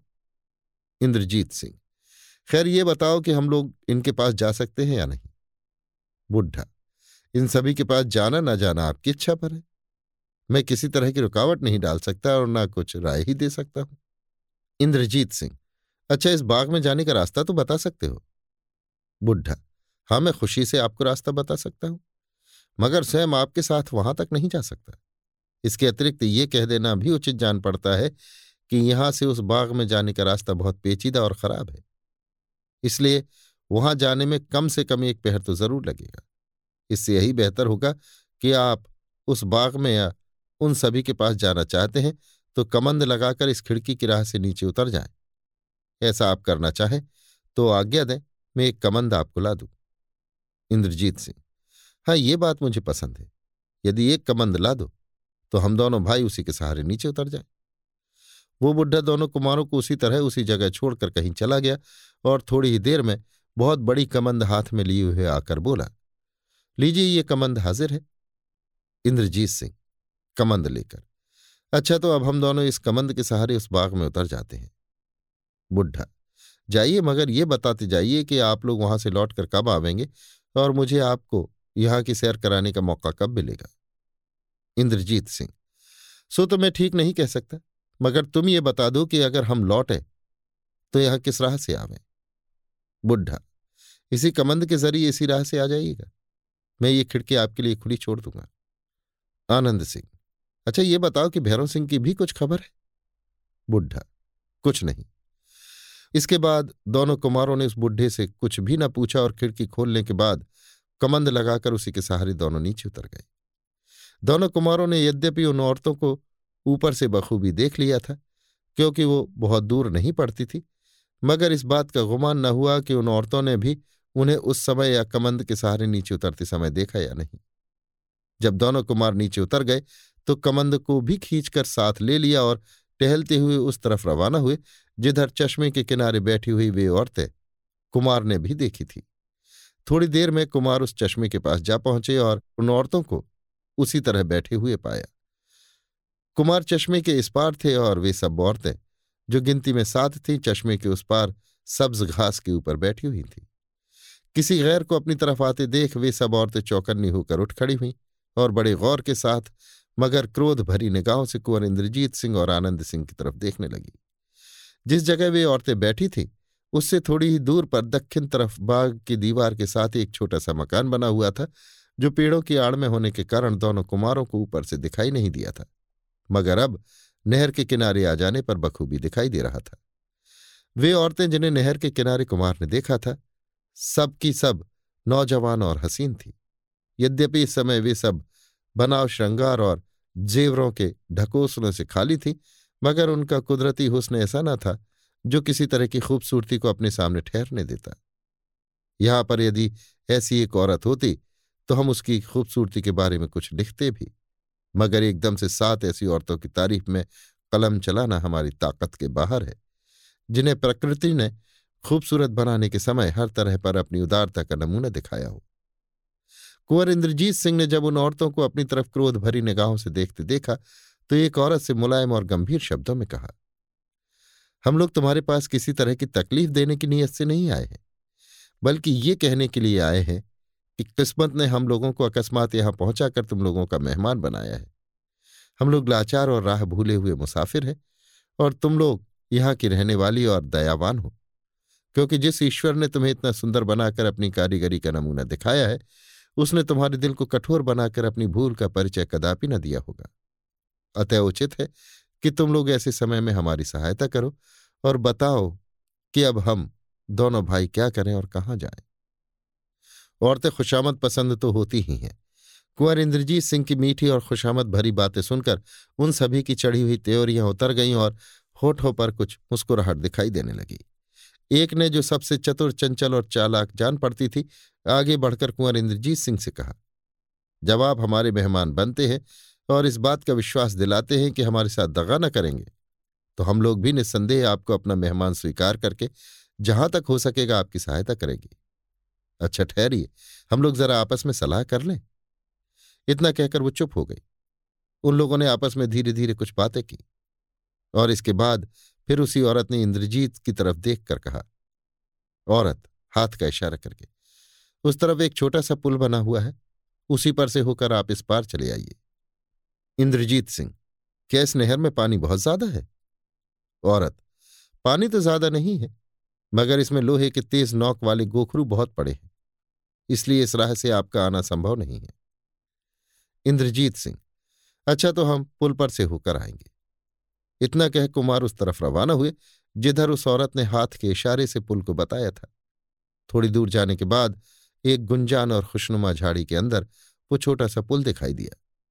इस जगह नहर के दोनों तरफ़ पारिजात के कई पेड़ लगे थे, जिनकी डालियाँ ऊपर से मिली हुई थी कि उनकी सुंदर छाया में छिपा हुआ वो छोटा सा पुल बहुत खूबसूरत और स्थान बड़ा रमणीक मालूम होता था। इस जगह से ना तो दोनों कुमार उन औरतों को देख सकते थे और न उन औरतों की निगाह इन पर पड़ सकती थी। जब दोनों कुमार पुल की राह उतरकर और घूम फिरकर उस जगह पहुँचे जहाँ उन औरतों को छोड़ आए थे, केवल दो औरतों को मौजूद पाया, जिनमें से एक तो वही थी जिससे कुंवर इंद्रजीत सिंह से बातचीत हुई थी और दूसरी उससे उम्र में कुछ कम मगर खूबसूरती में कुछ ज़्यादा थी। बाकी औरतों का पता न था कि क्या हुई और कहाँ गई। कुंवर इंद्रजीत सिंह ने ताज्जुब में आकर उस औरत से जिसने पुल की राह इधर आने का उपदेश किया था, पूछा, यहाँ तुम दोनों के सिवाय और कोई नहीं दिखाई देता? सब कहाँ चली गई? औरत, आपको उन औरतों से क्या मतलब? इंद्रजीत सिंह, कुछ नहीं, यू ही पूछता हूँ। औरत मुस्कुराती हुई, वे सब आप दोनों भाइयों की मेहमानदारी का इंतज़ाम करने चली गई। अब आप मेरे साथ चलिए। इंद्रजीत सिंह, कहाँ ले चलोगी? औरत, जहाँ मेरी इच्छा होगी। जब आपने मेरी मेहमानी कबूल ही कर ली तब इंद्रजीत सिंह, खैर अब इस किस्म की बातें न पूछूँगा और जहाँ ले चलोगी, चला चलूँगा। औरत मुस्कुराकर अच्छा तो आइए। दोनों कुमार उन दोनों औरतों के पीछे पीछे रवाना हुए। हम कह चुके हैं कि जहाँ ये औरतें बैठी थीं, वहाँ से थोड़ी ही दूर पर एक छोटा सा मकान बना हुआ था। वे दोनों औरतें कुमारों को लिए उसी मकान के दरवाजे पर पहुँची जो इस समय बंद था। मगर कोई जंजीर कुंडा या ताला उसमें दिखाई नहीं देता था। कुमारों को यह भी मालूम न हुआ कि किस खटके को दबाकर या क्यों कर उसने वो दरवाज़ा खोला। दरवाज़ा खुलने पर उस औरत ने पहले दोनों कुमारों को उसके अंदर जाने के लिए कहा।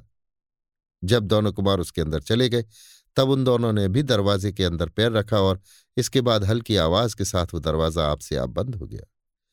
इस समय दोनों कुमारों ने अपने को एक सुरंग में पाया, जिसमें अंधकार के सिवाय और कुछ दिखाई नहीं देता था और जिसकी चौड़ाई तीन हाथ और ऊंचाई चार हाथ से किसी तरह ज़्यादा न थी।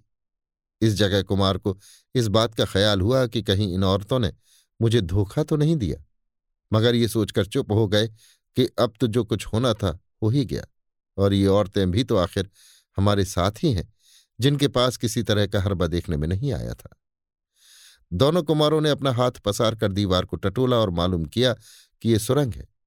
उसी समय पीछे से उस औरत की आवाज़ आई। आप दोनों भाई किसी तरह का अंदेशा न कीजिए और सीधे चले चलिए।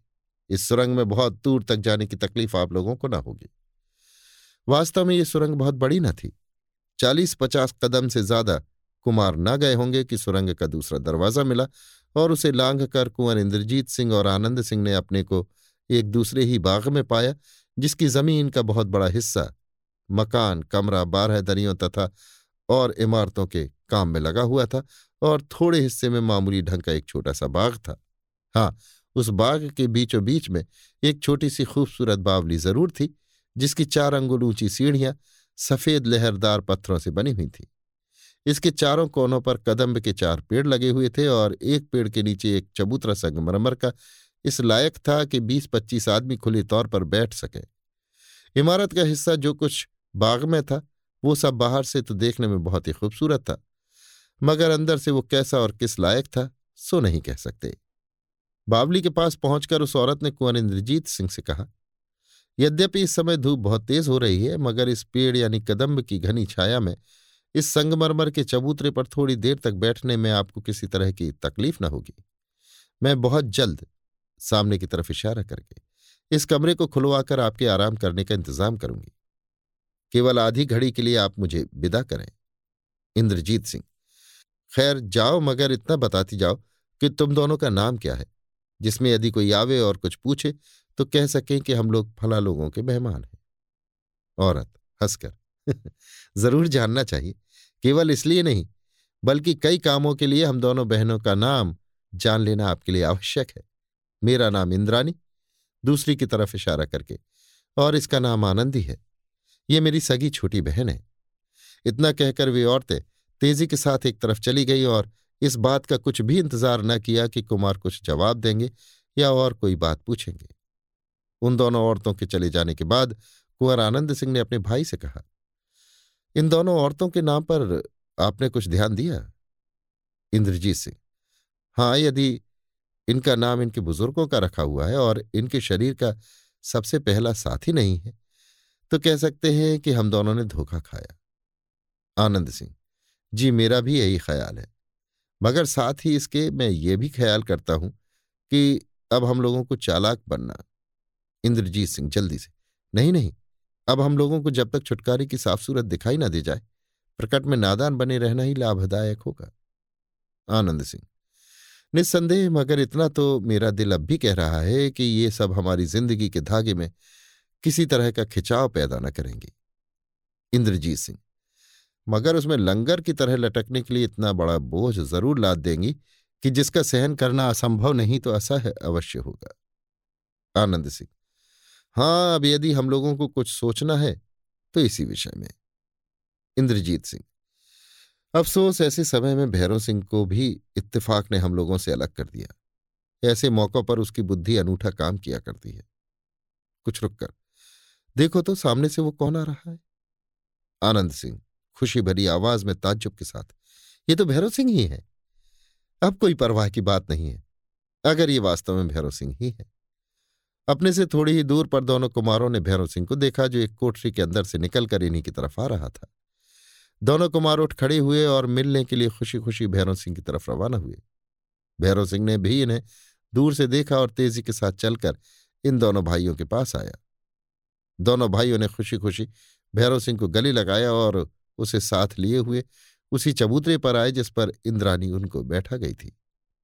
इंद्रजीत सिंह चबूतरे पर बैठकर, भैरव सिंह भाई, ये तिलिस्म का कारखाना है, यहाँ फूक फूक के कदम रखना चाहिए। अतः यदि मैं तुम पर शक करके तुम्हें जांचने का उद्योग करूँ तो तुम्हें खफा न होना चाहिए। भैरव सिंह, नहीं नहीं, मैं ऐसा बेवकूफ़ नहीं हूँ कि आप लोगों की चालाकी और बुद्धिमानी की बातों से खफा हो जाऊँ। तिलिस्म और दुश्मन के घर में दोस्तों की जाँच बहुत ज़रूरी है। बगल वाला मसा और कमर का दाग दिखलाने के अतिरिक्त बहुत सी बातें ऐसी हैं जिन्हें सिवाय मेरे और आपके दूसरा कोई भी नहीं जानता, जैसे लड़कपन वाला मजनू। इंद्रजीत सिंह, हंसकर। बस बस, मुझे जाँच करने की कोई ज़रूरत नहीं रही। अभी बताओ कि तुम्हारा बटुआ तुम्हें मिला या नहीं? भैरव सिंह, अय्यारी का बटुआ कुमार के आगे रखकर। आपके तिलिस्मी खंजर की बदौलत मेरा ये बटुआ मुझे मिल गया। शुक्र है कि इसमें की कोई चीज़ नुकसान में नहीं गई। सब ज्यो की त्यों मौजूद है। तिलिस्मी खंजर और उसके जोड़ की अंगूठी देकर, लीजिए अपना तिलिस्मी खंजर। अब मुझे इसकी कोई ज़रूरत नहीं। मेरे लिए मेरा बटुआ काफ़ी है। इंद्रजीत सिंह, अंगूठी और तिलिस्मी खंजर लेकर, अब यद्यपि तुम्हारा किस्सा सुनना बहुत ज़रूरी है, क्योंकि हम लोगों ने एक आश्चर्यजनक घटना के अंदर तुम्हें छोड़ा था। मगर इस सब के पहले अपना हाल तुम्हें सुना देना हमें उचित जान पड़ता है। क्योंकि एकांत का समय बहुत कम है और उन दोनों औरतों के आ जाने में बहुत विलंब नहीं है। जिनकी बदौलत हम लोग यहाँ आए हैं और जिनके फेर में अपने को पड़ा हुआ समझते हैं। भैरव सिंह, क्या किसी औरत ने आप लोगों को धोखा दिया? इंद्रजीत सिंह, निश्चय तो नहीं कह सकता कि धोखा दिया, मगर जो कुछ हाल है, उसे सुनकर राय दो कि हम लोग अपने को धोखे में फंसा हुआ समझे या नहीं। इसके बाद कुंवर इंद्रजीत सिंह ने अपना कुल हाल भैरव सिंह से जुदा होने के बाद से इस समय तक का कह सुनाया। इसके जवाब में अभी भैरव सिंह ने कुछ कहा भी न था कि सामने वाले कमरे का दरवाज़ा खुला और उसमें से इंद्रानी को निकलकर अपनी तरफ़ आते देखा। इंद्रजीत सिंह भैरव सिंह से, लो, वो आ गई। एक तो यही औरत है, इसी का नाम इंद्रानी है। मगर इस समय वो दूसरी औरत इसके साथ नहीं है, जिसे ये अपनी सगी छोटी बहन बताती है। भैरव सिंह ताज्जुब से उस औरत की तरफ़ देखकर। इसे तो मैं पहचानता हूँ, मगर यह नहीं जानता था कि इसका नाम इंद्रानी है। इंद्रजीत सिंह, तुमने इसे कब देखा? भैरव सिंह, तिलिस्मी खंजर लेकर आपसे जुदा होने के बाद बटुआ पाने के संबंध में इसने मेरी मदद की थी। जब मैं अपना हाल सुनाऊँगा, तब आपको मालूम होगा कि ये कैसी नेक औरत है, मगर इसकी छोटी बहन को मैं नहीं जानता, शायद उसे भी देखा हो। इतने ही में इंद्रानी वहाँ आ पहुँची जहाँ भैरव सिंह और दोनों कुमार बैठे बातचीत कर रहे थे। जिस तरह भैरव सिंह ने इंद्रानी को देखते ही पहचान लिया था, उसी तरह इंद्रानी ने भी भैरव सिंह को पहचान लिया और कहा, क्या आप भी यहाँ पहुँचे? अच्छा हुआ, क्योंकि आपके आने से दोनों कुम्हारों का दिल बहलेगा। इसके अतिरिक्त मुझ पर भी किसी का शक शुबहा न रहेगा। भैरव सिंह, जी हाँ, मैं भी यहाँ आ पहुँचा और आपको दूर से देखते ही पहचान लिया, बल्कि कुमार से कह भी दिया कि इन्होंने मेरी बड़ी सहायता की थी। इंद्रानी ये तो बताओ कि स्नान संध्या से छुट्टी पा चुके हो या नहीं? भैरव सिंह हाँ मैं स्नान संध्या से छुट्टी पा चुका हूँ और हर तरह से निश्चिंत हूँ। इंद्रानी दोनों कुमारों से, और आप लोग? इंद्रजीत सिंह, हम दोनों भाई भी। इंद्रानी अच्छा तो अब आप लोग कृपा करके उस कमरे में चलिए। भैरव सिंह, बहुत अच्छी बात है, दोनों कुमारों से। चलिए। भैरव सिंह को लिए हुए कुंवर इंद्रजीत सिंह और आनंद सिंह उस कमरे में आए, जिसे इंद्रानी ने इनके लिए खोला था। कुमार ने इस कमरे को देखकर बहुत पसंद किया, क्योंकि यह कमरा बहुत बड़ा और खूबसूरती के साथ सजाया हुआ था। इसकी छत बहुत ऊँची और रंगीन थी, तथा दीवारों पर भी मुसव्वर ने अनोखा काम किया था। कुछ दीवारों पर जंगल, पहाड़, खोह, कंदरा का घाटी और शिकारगाह तथा बहते हुए चश्मे का अनोखा दृश्य ऐसे अच्छे ढंग से दिखाया गया था कि देखने वाला नित्य पहरो देखा करे और उसका चित्त न भरे। मौके मौके से जंगली जानवरों की तस्वीरें भी ऐसी बनी थीं कि देखने वालों को उसके असली होने का धोखा होता था। दीवारों पर बनी हुई तस्वीरों के अतिरिक्त कागज़ और कपड़ों पर बनी हुई तथा सुंदर चौखटों में जड़ी हुई तस्वीरों की भी इस कमरे में कमी न थी। ये तस्वीरें केवल ऐसी हसीन और नौजवान औरतों की थी जिनकी खूबसूरती और भाव को देखकर देखने वाला प्रेम से दीवाना हो सकता था। इन्हीं तस्वीरों में इंद्रानी और आनंदी की तस्वीरें भी थीं, जिन्हें देखते ही कुंवर इंद्रजीत सिंह हंस पड़े और भैरव सिंह की तरफ़ देख के बोले, देखो, ये तस्वीर इंद्रानी की और ये उनकी बहन आनंदी की है, उन्हें तुमने न देखा होगा। भैरव सिंह, जी, इनकी छोटी बहन को तो मैंने नहीं देखा। इंद्रजीत सिंह, सैम जैसी खूबसूरत है, वैसी ही तस्वीर भी बनी है। इंद्रानी की तरफ़ देखकर मगर अब हमें इस तस्वीर के देखने की कोई ज़रूरत नहीं। इंद्रानी हंसकर, बेशक, क्योंकि अब आप स्वतंत्र और लड़के नहीं रहे। इंद्रानी का जवाब सुनकर भैरव सिंह तो खिलखिलाकर हंस पड़ा, मगर आनंद सिंह ने मुश्किल से हँसी रोकी। इस कमरे में रोशनी का सामान, दीवार, गिर, डोल, हांडी इत्यादि भी बेशकीमत खूबसूरत और अच्छे ढंग से लगा हुआ था। सुंदर बिछावन और फर्श के अतिरिक्त चांदी और सोने की कई कुर्सियाँ भी उस कमरे में मौजूद थीं। जिन्हें देखकर कुंवर इंद्रजीत सिंह ने एक सोने की कुर्सी पर बैठने का इरादा किया। मगर इंद्रानी ने सभ्यता के साथ रोककर कहा, पहले आप लोग भोजन कर लें, क्योंकि भोजन का सब सामान तैयार है और ठंडा हो रहा है। इंद्रजीत सिंह, भोजन करने की तो इच्छा नहीं है? इंद्रानी चेहरा उदास बनाकर तो फिर आप हमारे मेहमान ही क्यों बने थे? क्या आप अपने को बेमुरवत और झूठा बनाना चाहते हैं? इंद्रानी ने कुमार को हर तरह से कायल और मजबूर करके भोजन करने के लिए तैयार किया। इस कमरे में छोटा सा दरवाज़ा दूसरे कमरे में जाने के लिए बना हुआ था। इसी राह से दोनों कुमार और भैरव सिंह को लिए हुए इंद्रानी कमरे में पहुँची। ये कमरा बहुत ही छोटा और राजाओं के पूजा पाठ तथा भोजन इत्यादि ही के योग्य बना हुआ था। कुमार ने देखा कि दोनों भाइयों के लिए उत्तम से उत्तम भोजन का सामान, चांदी और सोने के बर्तनों में तैयार है और हाथ में सुंदर पंखा लिए आनंदी उसकी हिफाजत कर रही है। इंद्रानी ने आनंदी के हाथ से पंखा ले लिया और कहा, भैरव सिंह भी आ पहुँचे हैं।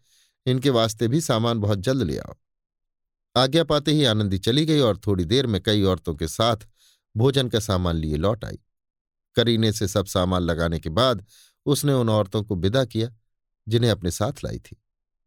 दोनों कुमार और भैरव सिंह भोजन करने के लिए बैठे। उस समय इंद्रजीत सिंह ने भेद भरी निगाह से भैरव सिंह की तरफ़ देखा और भैरव सिंह ने भी इशारे में ही लापरवाही दिखा दी।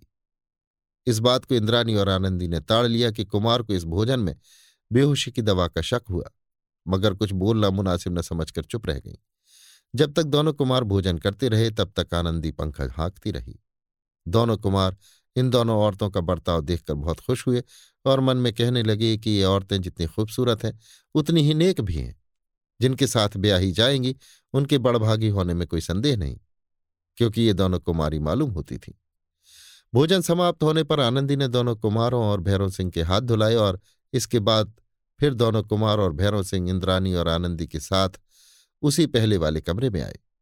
इंद्रानी ने कुंवर इंद्रजीत सिंह से कहा, अब थोड़ी देर आप लोग आराम करें और मुझे इजाज़त दें तो इंद्रजीत सिंह, मेरा जी तुम लोगों का हाल जानने के लिए बेचैन हो रहा है। इसलिए मैं नहीं चाहता कि तुम एक पल के लिए भी कहीं जाओ। जब तक कि मेरी बातों का पूरा पूरा जवाब न दे लो। मगर ये बताओ कि तुम लोग भोजन कर चुकी हो या नहीं? इंद्रानी अभी तो हम लोगों ने भोजन नहीं किया है, जैसी मर्ज़ी हो। इंद्रजीत सिंह, तब मैं इस समय नहीं रोक सकता, मगर इस बात का वादा ज़रूर ले लूँगा कि तुम घंटे से ज़्यादा न लगाओगी और मुझे अपने इंतज़ार का दुख न दोगी। इंद्रानी जी मैं वादा करती हूँ कि घंटे भर के अंदर ही आपकी सेवा में लौट आऊँगी। इतना कहकर आनंदी को साथ लिए हुए इंद्रानी चली गई और दोनों कुमार तथा भैरव सिंह को बातचीत करने का मौका दे गई। अभी आप सुन रहे थे देवकीनंदन खत्री के लिखे उपन्यास, चंद्रकांता संतति के अठारहवें भाग के पाँचवें बयान को मेरी यानी समीर गोस्वामी की आवाज़ में। लीजिए सुनिए देवकीनंदन खत्री के लिखे उपन्यास, चंद्रकांता संतति के अठारहवें भाग के छठवें बयान को मेरी यानी समीर गोस्वामी की आवाज़ में। इंद्रानी और आनंदी के चले जाने के बाद कुंवर इंद्रजीत सिंह, आनंद सिंह और भैरव सिंह में यों बातचीत होने लगी। इंद्रजीत सिंह, भैरव सिंह से। असल बात जो मैं इंद्रानी से पूछना चाहता था, उसका मौका तो अभी तक मिला ही नहीं। भैरव सिंह, यही कि तुम कौन और कहाँ की रहने वाली हो इत्यादि? इंद्रजीत सिंह हाँ और किशोरी, कामनी, कमलिनी इत्यादि कहाँ है, तथा उनसे मुलाकात क्यों कर हो सकती है? आनंद सिंह भैरव सिंह से। इस बात का कुछ पता तो शायद तुम भी दे सकोगे, क्योंकि हम लोगों के पहले तुम इंद्रानी को जान चुके हो और कई ऐसी जगहों में भी घूम चुके हो, जहाँ हम लोग अभी तक नहीं गए हैं। इंद्रजीत सिंह, हाँ, पहले तुम अपना हाल तो कहो। भैरव सिंह, सुनिए, अपना बटुआ पाने की उम्मीद में जब मैं उस दरवाजे के अंदर गया तो जाते ही मैंने उन दोनों को ललकार कर कहा मैं भैरव सिंह स्वयं आ पहुँचा। इतने ही में वो दरवाज़ा, जिस राह से मैं उस कमरे में गया था, बंद हो गया। यद्यपि उस समय मुझे एक प्रकार का भय मालूम हुआ, परंतु बटुए की लालच ने मुझे उस तरफ़ देर तक ध्यान न देने दिया और मैं सीधा उस नकाब पोश के पास चला गया, जिसकी कमर में मेरा बटुआ लटक रहा था। मैं समझे हुए था कि पीला मकरंद, अर्थात पीली पोशाक वाला वो नकाब पोश, स्याह नकाब पोश का दुश्मन तो है ही। अतएव स्याह नकाब पोश का मुकाबला करने में पीले मकरंद से मुझे कुछ मदद अवश्य मिलेगी। मगर मेरा ख्याल गलत था। मेरा नाम सुनते ही वे दोनों नकाबपोश मेरे दुश्मन हो गए और ये कहकर मुझसे लड़ने लगे कि ये अय्यारी का बटुआ अब तुम्हें नहीं मिल सकता। ये रहेगा तो हम दोनों में से किसी एक के पास ही रहेगा। परंतु मैं इस बात से भी हताश न हुआ। मुझे उस बटुए की लालच ऐसी कम न थी कि उन दोनों के धमकाने से डर जाता और अपने बटुए के पाने से नाउम्मीद होकर अपने बचाव की सूरत देखता। इसके अतिरिक्त आपका तिलिस्मी खंजर भी मुझे हताश नहीं होने देता था। अतः मैं उन दोनों के वारों का जवाब उन्हें देने और दिल खोलकर लड़ने लगा और थोड़ी ही देर में विश्वास करा दिया कि राजा बीरेंद्र सिंह के अयारों का मुकाबला करना हँसी खेल नहीं है। थोड़ी देर तक तो दोनों नकाबपोश मेरा वार बहुत अच्छी तरह बचाते चले गए, मगर इसके बाद जब उन दोनों ने देखा कि अब उनमें वार बचाने की कुदरत नहीं रही और तिलिस्मी खंजर जिस जगह बैठ जाएगा, दो टुकड़े किए बिना न रहेगा। तब पीले मकरंद ने ऊँची आवाज़ में कहा, भैरव सिंह, ठहरो ठहरो। जरा मेरी बात सुन लो, तब लड़ना। ओ स्याह नकाब वाले, क्यों अपनी जान का दुश्मन बन रहा है? जरा ठहर जा और मुझे भैरव सिंह से दो दो बातें कर लेने दे। पीले मकरंद की बात सुनकर स्याह नकाब पोष ने, और साथ ही मैंने भी लड़ाई से हाथ खींच लिया। मगर तिलिस्मी खंजर की रोशनी को कम न होने दिया। इसके बाद पीले मकरंद ने मुझसे पूछा, तुम हम लोगों से क्यों लड़ रहे हो? मैं स्याह नकाब पोश की तरफ़ बताकर, इसके पास मेरा अयारी का बटुआ है जिसे मैं लिया चाहता हूँ। पीला मकरंद, तुम मुझसे क्यों लड़ रहे हो? मैं मैं तुमसे नहीं लड़ता, बल्कि तुम मुझसे लड़ रहे हो। पीला मकरंद स्याह नकाब पोश से, क्यों? अब क्या इरादा है? इनका बटुआ खुशी से इन्हें दे दोगे या लड़कर अपनी जान दोगे? स्याह नकाब पोश। जब बटुए का मालिक स्वयं आ पहुँचा, बटुआ देने में मुझे क्यों कर इनकार हो सकता है? हाँ यदि ये ना आते तो बटुआ कदापि न देता। पीला मकरंद, जब ये ना आते, मैं भी देख लेता कि तुम वो बटुआ मुझे कैसे नहीं देते। खैर, अब इनका बटुआ इन्हें दे दो और पीछे छोड़ाओ। स्याह नकाबपोश ने बटुआ खोलकर मेरे आगे रख दिया और कहा, अब तो मुझे छुट्टी मिली इसके जवाब में मैंने कहा, नहीं, पहले मुझे देख लेने दो कि मेरी अनमोल चीज़ें इसमें हैं या नहीं। मैंने उस बटुए के बंधन पर निगाह पड़ते ही पहचान लिया कि मेरे हाथ की दी हुई गिरह ज्यों की त्यों मौजूद है। तथापि होशियारी के तौर पर बटुआ खोलकर देख लिया और जब निश्चय हो गया कि मेरी सब चीज़ें इसमें मौजूद हैं तो खुश होकर बटुआ कमर में लगाकर स्याह नकाब पोष से बोला, अब मेरी तरफ़ से तुम्हें छुट्टी है, मगर ये तो बता दो कि कुमार के पास किस राह से जा सकता हूँ। इसका जवाब स्याह नकाब पोष ने यह दिया कि ये सब हाल मैं नहीं जानता, तुम्हें जो कुछ पूछना है पीले मकरंद से पूछ लो। इतना कहकर स्याह नकाब पोष ना मालूम किधर चला गया और मैं पीले मकरंद का मुँह देखने लगा। पीले मकरंद ने मुझसे पूछा, अब तुम क्या चाहते हो? मैं अपने मालिक के पास जाना चाहता हूँ। पीला मकरंद तो जाते क्यों नहीं? मैं, क्या उस दरवाजे की राह जा सकूँगा जिधर से आया था? पीला मकरंद क्या तुम देखते नहीं कि वो दरवाज़ा बंद हो गया है और अब तुम्हारे खोलने से नहीं खुल सकता? मैं, तब मैं क्यों कर बाहर जा सकता हूँ? इसके जवाब में पीले मकरंद ने कहा, तुम मेरी सहायता के बिना यहाँ से निकलकर बाहर नहीं जा सकते, क्योंकि रास्ता बहुत कठिन और चक्करदार है। खैर, तुम मेरे पीछे पीछे चले आओ, मैं तुम्हें यहाँ से बाहर कर दूँगा। पीले मकरंद की बात सुनकर मैं उसके साथ साथ जाने के लिए तैयार हो गया। मगर फिर भी अपना दिल भरने के लिए मैंने एक दफे उस दरवाजे को खोलने का उद्योग किया, जिधर से उस कमरे में गया था। जब वो दरवाज़ा ना खुला, तब लाचार होकर मैंने पीले मकरंद का सहारा लिया। मगर दिल में इस बात का ख्याल जमा रहा कि कहीं वो मेरे साथ दगा न करे। पीले मकरंद ने चिराग उठा लिया और मुझे अपने पीछे पीछे आने के लिए कहा, तथा मैं तिलिस्मी खंजर हाथ में लिए हुए उसके साथ रवाना हुआ। पीले मकरंद ने विचित्र ढंग से कई दरवाजे खोले और मुझे कई कोठरियों में घुमाता हुआ मकान के बाहर ले गया। मैं तो समझे हुए था कि अब आपके पास पहुँचा चाहता हूँ, मगर जब बाहर निकलने पर देखा तो अपने को किसी और ही मकान के दरवाजे पर पाया। चारों तरफ़ सुबह की सफेदी अच्छी तरह फैल चुकी थी और मैं ताज्जुब की निगाहों से चारों तरफ़ देख रहा था। उस समय पीले मकरंद ने मुझे उस मकान के अंदर चलने के लिए कहा, मगर इस जगह वो स्वयं पीछे हो गया और मुझे आगे चलने के लिए बोला। उसकी इस बात से मुझे शक पैदा हुआ। मैंने उससे कहा कि, जिस तरह अभी तक तुम मेरे आगे आगे चलते आए हो, उसी तरह अब भी इस मकान के अंदर क्यों नहीं चलते? मैं तुम्हारे पीछे पीछे चला चलूँगा। इसके जवाब में पीले मकरंद ने सिर हिलाया और कुछ कहा ही चाहता था कि मेरे पीछे की तरफ़ से आवाज़ आई। ओ भैरव सिंह, खबरदार, इस मकान के अंदर पैर न रखना और इस पीले मकरंद को पकड़ रखना, भागने न पावे। मैं घूमकर पीछे की तरफ़ देखने लगा कि यह आवाज़ देने वाला कौन है। इतने ही मैं इस इंद्रानी पर मेरी निगाह पड़ी, जो तेज़ी के साथ चलकर मेरी तरफ़ आ रही थी। पलटकर मैंने पीले मकरंद की तरफ़ देखा तो उसे मौजूद ना पाया। नामालूम कायक क्यों कर गायब हो गया। जब इंद्रानी मेरे पास पहुँची तो उसने कहा, तुमने बड़ी भूल की जो उस शैतान मकरंद को पकड़ न लिया। उसने तुम्हारे साथ धोखेबाजी की। बेशक वो तुम्हारे बटुए की लालच में तुम्हारी जान लिया चाहता था। ईश्वर को धन्यवाद देना चाहिए कि मुझे खबर लग गई और मैं दौड़ी हुई यहाँ तक चली आई। वो कम वक्त मुझे देखते ही भाग गया। इंद्रानी की बात सुनकर मैं ताज्जुब में आ गया और उसका मुँह देखने लगा। सबसे ज़्यादा ताज्जुब तो मुझे इस बात का था कि इंद्रानी जैसी खूबसूरत और नाजुक औरत को देखते ही वो शैतान मकरंद भाग क्यों गया। इसके अतिरिक्त देर तक तो मैं इंद्रानी की खूबसूरती ही को देखता रह गया। मुस्कुराकर, माफ़ कीजिए, बुरा न मानिएगा, क्योंकि मैं सच कहता हूँ कि इंद्रानी को मैंने किशोरी से भी बढ़कर खूबसूरत पाया। सुबह के सुहावने समय में उसका चेहरा दिन की तरह दमक रहा था। इंद्रजीत सिंह, ये तुम्हारी खुशनसीबी थी कि सुबह के ऐसे वक्त खूबसूरत औरत का मुँह देखा। भैरव सिंह, उसी का ये फल मिला कि जान बच गई और आपसे मिल सका।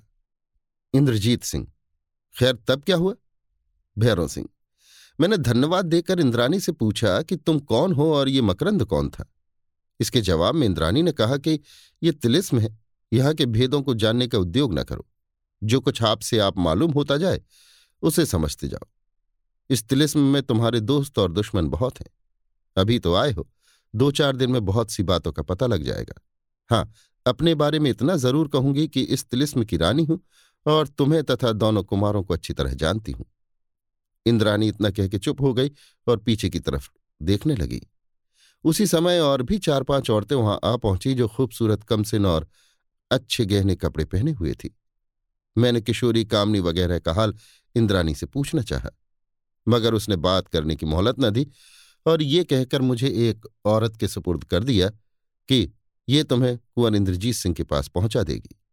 इतना कहकर बाकी औरतों को साथ लिए हुए इंद्रानी चली गई और मुझे पीछे तरद्दुद में छोड़ गई। अंत में उसी औरत की मदद से मैं यहाँ तक पहुँचा। इंद्रजीत सिंह। आखिर उस औरत से भी तुमने कुछ पूछा या नहीं? भैरव सिंह, पूछा तो बहुत कुछ, मगर उसने जवाब एक बात का भी न दिया। मानो वो कुछ सुनती ही ना थी। हाँ एक बात कहना तो मैं भूल ही गया। इंद्रजीत सिंह, वो क्या?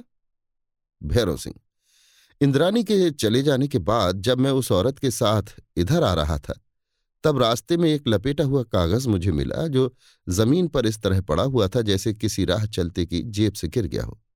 कमर से कागज़ निकालकर और कुंवर इंद्रजीत सिंह के हाथ में देकर, लीजिए पढ़िए, मैं तो इसे पढ़कर पागल सा हो गया था।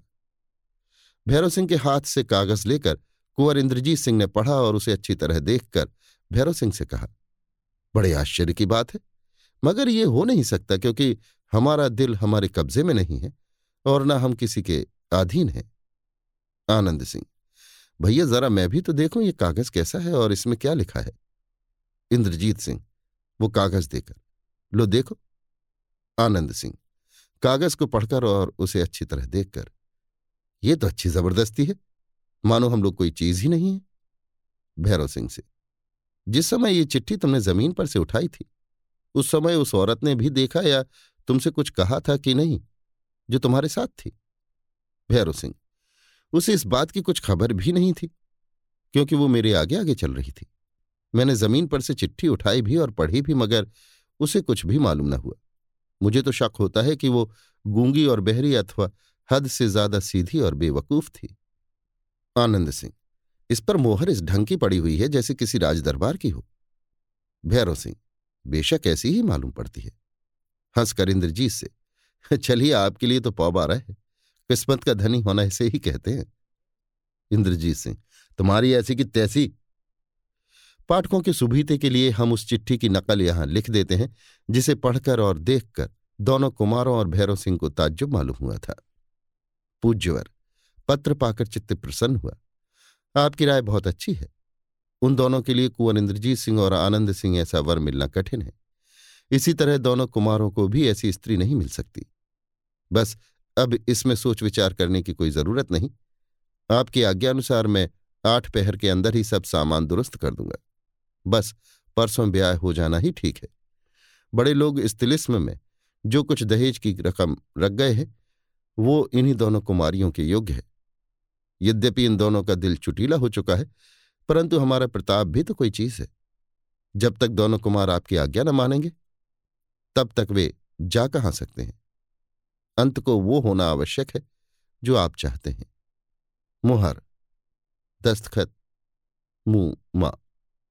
इस चिट्ठी को कुंवर इंद्रजीत सिंह ने पुनः पढ़ा और ताज्जुब करते हुए अपने छोटे भाई की तरफ़ देखकर कहा, ताज्जुब नहीं कि यह चिट्ठी किसी ने दिल लगी के तौर पर लिखकर भैरव सिंह के रास्ते में डाल दी हो और हम लोगों को तरद्दुद में डालकर तमाशा देखना चाहते हो? आनंद सिंह, कदाचित ऐसा ही है। अगर कमल्ली से मुलाकात हो गई होती तो भैरव सिंह, तब क्या होता मैं ये पूछता हूँ कि इस तिलिस्म के अंदर आकर आप दोनों भाइयों ने क्या किया? अगर इसी तरह से समय बिताया जाएगा तो देखिएगा कि आगे चलकर क्या क्या होता है। इंद्रजीत सिंह तो तुम्हारी क्या राय है? बिना समझे बूझे तोड़फोड़ मचाऊं? भैरव सिंह, बिना समझे बूझे तोड़फोड़ मचाने की क्या ज़रूरत है? तिलिस्मी किताब और तिलिस्मी बाजे से आपने क्या पाया? और वो किस दिन काम आवेगा? क्या इन बागों का हाल उसमें लिखा हुआ न था। इंद्रजीत सिंह, लिखा हुआ तो था, मगर साथ ही इसके ये भी अंदाज मिलता था कि तिलिस्म के ये हिस्से टूटने वाले नहीं हैं। भैरव सिंह, ये तो मैं भी बिना तिलिस्मी किताब पढ़े ही समझ सकता हूँ कि तिलिस्म के ये हिस्से टूटने वाले नहीं हैं। अगर टूटने वाले होते तो किशोरी, कामनी वगैरह को राजा गोपाल सिंह हिफाजत के लिए यहाँ न पहुँचा देते, मगर यहाँ से निकल जाने का या तिलिस्म के उस हिस्से में पहुँचने का रास्ता तो ज़रूर होगा, जिसे आप तोड़ सकते हैं। आनंद सिंह, हाँ, इसमें क्या शक है? भैरव सिंह, अगर शक नहीं है तो उसे खोजना चाहिए। इतने ही में इंद्रानी और आनंदी भी आ पहुँची, जिन्हें देख दोनों कुमार बहुत प्रसन्न हुए और इंद्रजीत सिंह ने इंद्रानी से कहा, मैं बहुत देर से तुम्हारे आने का इंतज़ार कर रहा था। इंद्रानी, मेरे आने में वादे से ज़्यादा देर तो नहीं हुई? इंद्रजीत सिंह ना सही। मगर ऐसे आदमी के लिए जिसका दिल तरह तरह की तरद्दों और उलझनों में पड़कर खराब हो रहा है, इतना इंतज़ार भी कम नहीं है। इस समय इंद्रानी और आनंदी यद्यपि सादी पोशाक में थी, मगर किसी तरह की सजावट की मोहताज न रहने वाली, उनकी खूबसूरती देखने वाले का दिल चाहे वो परले सिरे का त्यागी क्यों न हो, अपनी तरफ़ खींचे बिना नहीं रह सकती थी। नुकीले हरबों से ज़्यादा काम करने वाली उनकी बड़ी बड़ी आँखों में मारने और जिलाने वाली दोनों तरह की शक्तियाँ मौजूद थीं। गालों पर इत्तेफाक से आ पड़ी हुई घुंघराली लटें शांत बैठे हुए मन को भी चाबुक लगाकर अपनी तरफ़ मुतवज्जह कर रही थी। सीधेपन और नेक चलनी का पता देने वाली सीधी और पतली नाक तो जादू का काम कर रही थी। मगर उनके खूबसूरत पतले और लाल होठों को हिलते देखने और उनमें से तुले हुए तथा मन लुभाने वाले शब्दों के निकलने की लालसा से दोनों कुमारों को छुटकारा नहीं मिल सकता था और उनकी सुराहीदार गर्दनों पर गर्दन देने वालों की कमी नहीं हो सकती थी। केवल इतना ही नहीं, उनके सुंदर सुडौल और उचित आकार वाले अंगों की छटा बड़े बड़े कवियों और चित्रकारों को भी चक्कर में डालकर लज्जित कर सकती थी। कुंवर इंद्रजीत सिंह और आनंद सिंह के आग्रह से वे दोनों उनके सामने बैठ गईं, मगर अदब का पल्ला लिए और सिर नीचा किए हुए। इंद्रानी इस जल्दी और थोड़े समय में हम लोग आपकी खातिरदारी और मेहमानी का इंतज़ाम कुछ भी न कर सकें। मगर मुझे आशा है कि कुछ देर के बाद इस कसूर की माफ़ी का इंतज़ाम अवश्य कर सकूँगी। इंद्रजीत सिंह, इतना क्या कम है कि मुझ जैसी नाचीज मुसाफिर के साथ यहाँ की रानी होकर तुमने ऐसा अच्छा बर्ताव किया? अब आशा है कि जिस तरह तुमने अपने बर्ताव से मुझे प्रसन्न किया है, उसी तरह मेरे सवालों का जवाब देकर मेरा संदेह भी दूर करोगी। इंद्रानी आप जो कुछ पूछना चाहते हैं पूछे। मुझे जवाब देने में किसी तरह का उज्र न होगा। इंद्रजीत सिंह, किशोरी कामनी, कमलिनी और लाड़ली वगैरह इस तिलिस्म के अंदर आई हैं? इंद्रानी जी हाँ, आई तो है। इंद्रजीत सिंह, क्या तुम जानती हो कि इस समय वे सब कहाँ हैं? इंद्रानी जी हाँ, मैं अच्छी तरह जानती हूँ। इस बाग के पीछे सटा हुआ एक और तिलिस्मी बाग है। सभी को लिए हुए कमलिनी उसी बाग में चली गई हैं और उसी में रहती हैं। इंद्रजीत सिंह, क्या हम लोगों को तुम उनके पास पहुँचा सकती हो? इंद्रानी, जी नहीं। इंद्रजीत सिंह, क्यों? इंद्रानी, ये बाग एक दूसरी औरत के अधीन है, जिससे बढ़कर मेरी दुश्मन इस दुनिया में कोई नहीं। इंद्रजीत सिंह तो क्या तुम उस बाग में कभी नहीं जाती? इंद्रानी, जी नहीं, क्योंकि एक तो दुश्मन के ख्याल से मेरा जाना वहाँ नहीं होता दूसरे उसने रास्ता भी बंद कर दिया है। इसी तरह मैं उसके पक्षपातियों को अपने बाग में नहीं आने देती। इंद्रजीत सिंह तो हमारी और उनकी मुलाकात क्यों कर हो सकती है? इंद्रानी यदि आप उन सभी से मिलना चाहें तो तीन चार दिन और सब्र करें, क्योंकि अब ईश्वर की कृपा से ऐसा प्रबंध हो गया है कि तीन चार दिन के अंदर ही वो बाग मेरे कब्जे में आ जाए और उसका मालिक मेरा कैदी बने। मेरे दारोगा ने तो कमलनी को उस बाग में जाने से मना किया था। मगर अफसोस कि उसने दारोगा की बात न मानी और धोखे में पड़कर अपने को एक ऐसी जगह जा फंसाया, जहाँ से हम लोगों का संबंध कुछ भी नहीं। इंद्रजीत सिंह तो क्या तुम लोग राजा गोपाल सिंह के अधीन नहीं होते? इंद्राणी, हम लोग ज़रूर राजा गोपाल सिंह के अधीन हैं, और मैं ये जानती हूँ कि आप यहाँ के तिलिस्म को तोड़ने के लिए आए हैं। अस्तु, इस बात को भी जानते होंगे कि यहाँ के बहुत से ऐसे हिस्से हैं जिन्हें आप नहीं तोड़ सकेंगे। इंद्रजीत सिंह, हाँ, जानते हैं? इंद्राणी, उन्हीं हिस्सों में से जो टूटने वाले नहीं हैं, कई दर्जे ऐसे हैं जो केवल सैर तमाशे के लिए बनाए गए हैं और वहाँ जमानिया का राजा प्रायः अपने मेहमानों को भेजकर सैर तमाशा दिखाया करता है। अस्तु इसलिए कि वो जगह हमेशा अच्छी हालत में बनी रहे, हम लोगों के कब्जे में दे दी गई है और नाम मात्र के लिए हम लोग तिलिस्म की रानी कहलाते हैं। मगर हाँ, इतना तो ज़रूर है कि हम लोगों को सोना, चांदी और जवाहिरात की यहाँ की बदौलत कमी नहीं है। इंद्रजीत सिंह, जिन दिनों राजा गोपाल सिंह को माया रानी ने कैद कर लिया था, उन दिनों यहाँ की क्या अवस्था थी? माया रानी भी कभी यहाँ आती थी या नहीं? इंद्रानी, जी नहीं माया रानी को इन सब बातों और जगहों की कुछ खबर ही न थी।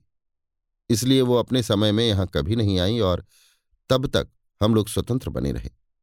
अब इधर जब से आपने राजा गोपाल सिंह को कैद से छुड़ाकर हम लोगों को पुनः जीवन दान दिया है, तब से केवल तीन दफे राजा गोपाल सिंह यहाँ आए हैं और चौथी दफे परसों मेरी शादी में यहाँ आवेंगे।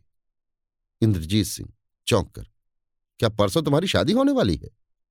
इंद्रानी, कुछ शर्मा कर, जी हाँ, मेरी और आनंदी की तरफ़ इशारा करके, मेरी इस छोटी बहन की भी।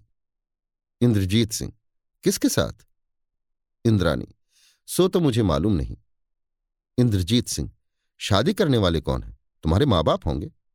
इंद्रानी जी मेरे माँ बाप नहीं हैं, केवल गुरुजी महाराज हैं, जिनकी आज्ञा मुझे माँ बाप की आज्ञा से भी बढ़कर माननी पड़ती है। भैरव सिंह इंद्रानी से, इस तिलिस्म के अंदर कल परसों में किसी और का ब्याह भी होने वाला है? इंद्रानी नहीं। भैरव सिंह, मगर हमने सुना है। इंद्रानी कदापि नहीं। अगर ऐसा होता तो हम लोगों को पहले खबर होती। इंद्रानी का जवाब सुनकर भैरव सिंह ने मुस्कुराते हुए कुंवर इंद्रजीत सिंह और आनंद सिंह की तरफ़ देखा और दोनों कुमारों ने भी उसका मतलब समझकर सिर नीचा कर लिया।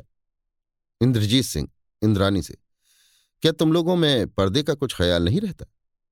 इंद्रानी पर्दे का ख्याल बहुत ज़्यादा रहता है, मगर उस आदमी से पर्दे का बर्ताव करना पाप समझा जाता है जिसको ईश्वर ने तिलिस्म तोड़ने की शक्ति दी है। तिलिस्म तोड़ने वाले को हम ईश्वर समझें, यही उचित है। आनंद सिंह तो तुम राजा गोपाल सिंह के पास जा सकती हो या हमारी चिट्ठी उनके पास पहुँचा सकती हो? इंद्रानी मैं स्वयं राजा गोपाल सिंह के पास जा सकती हूँ और अपना आदमी भी भेज सकती हूँ। मगर आजकल ऐसा करने का मौका नहीं है, क्योंकि आजकल माया रानी वगैरह खास बाग में आई हुई हैं और उनसे तथा राजा गोपाल सिंह से बदाबदी हो रही है। शायद ये बात आपको भी मालूम होगी। इंद्रजीत सिंह, हाँ मालूम है?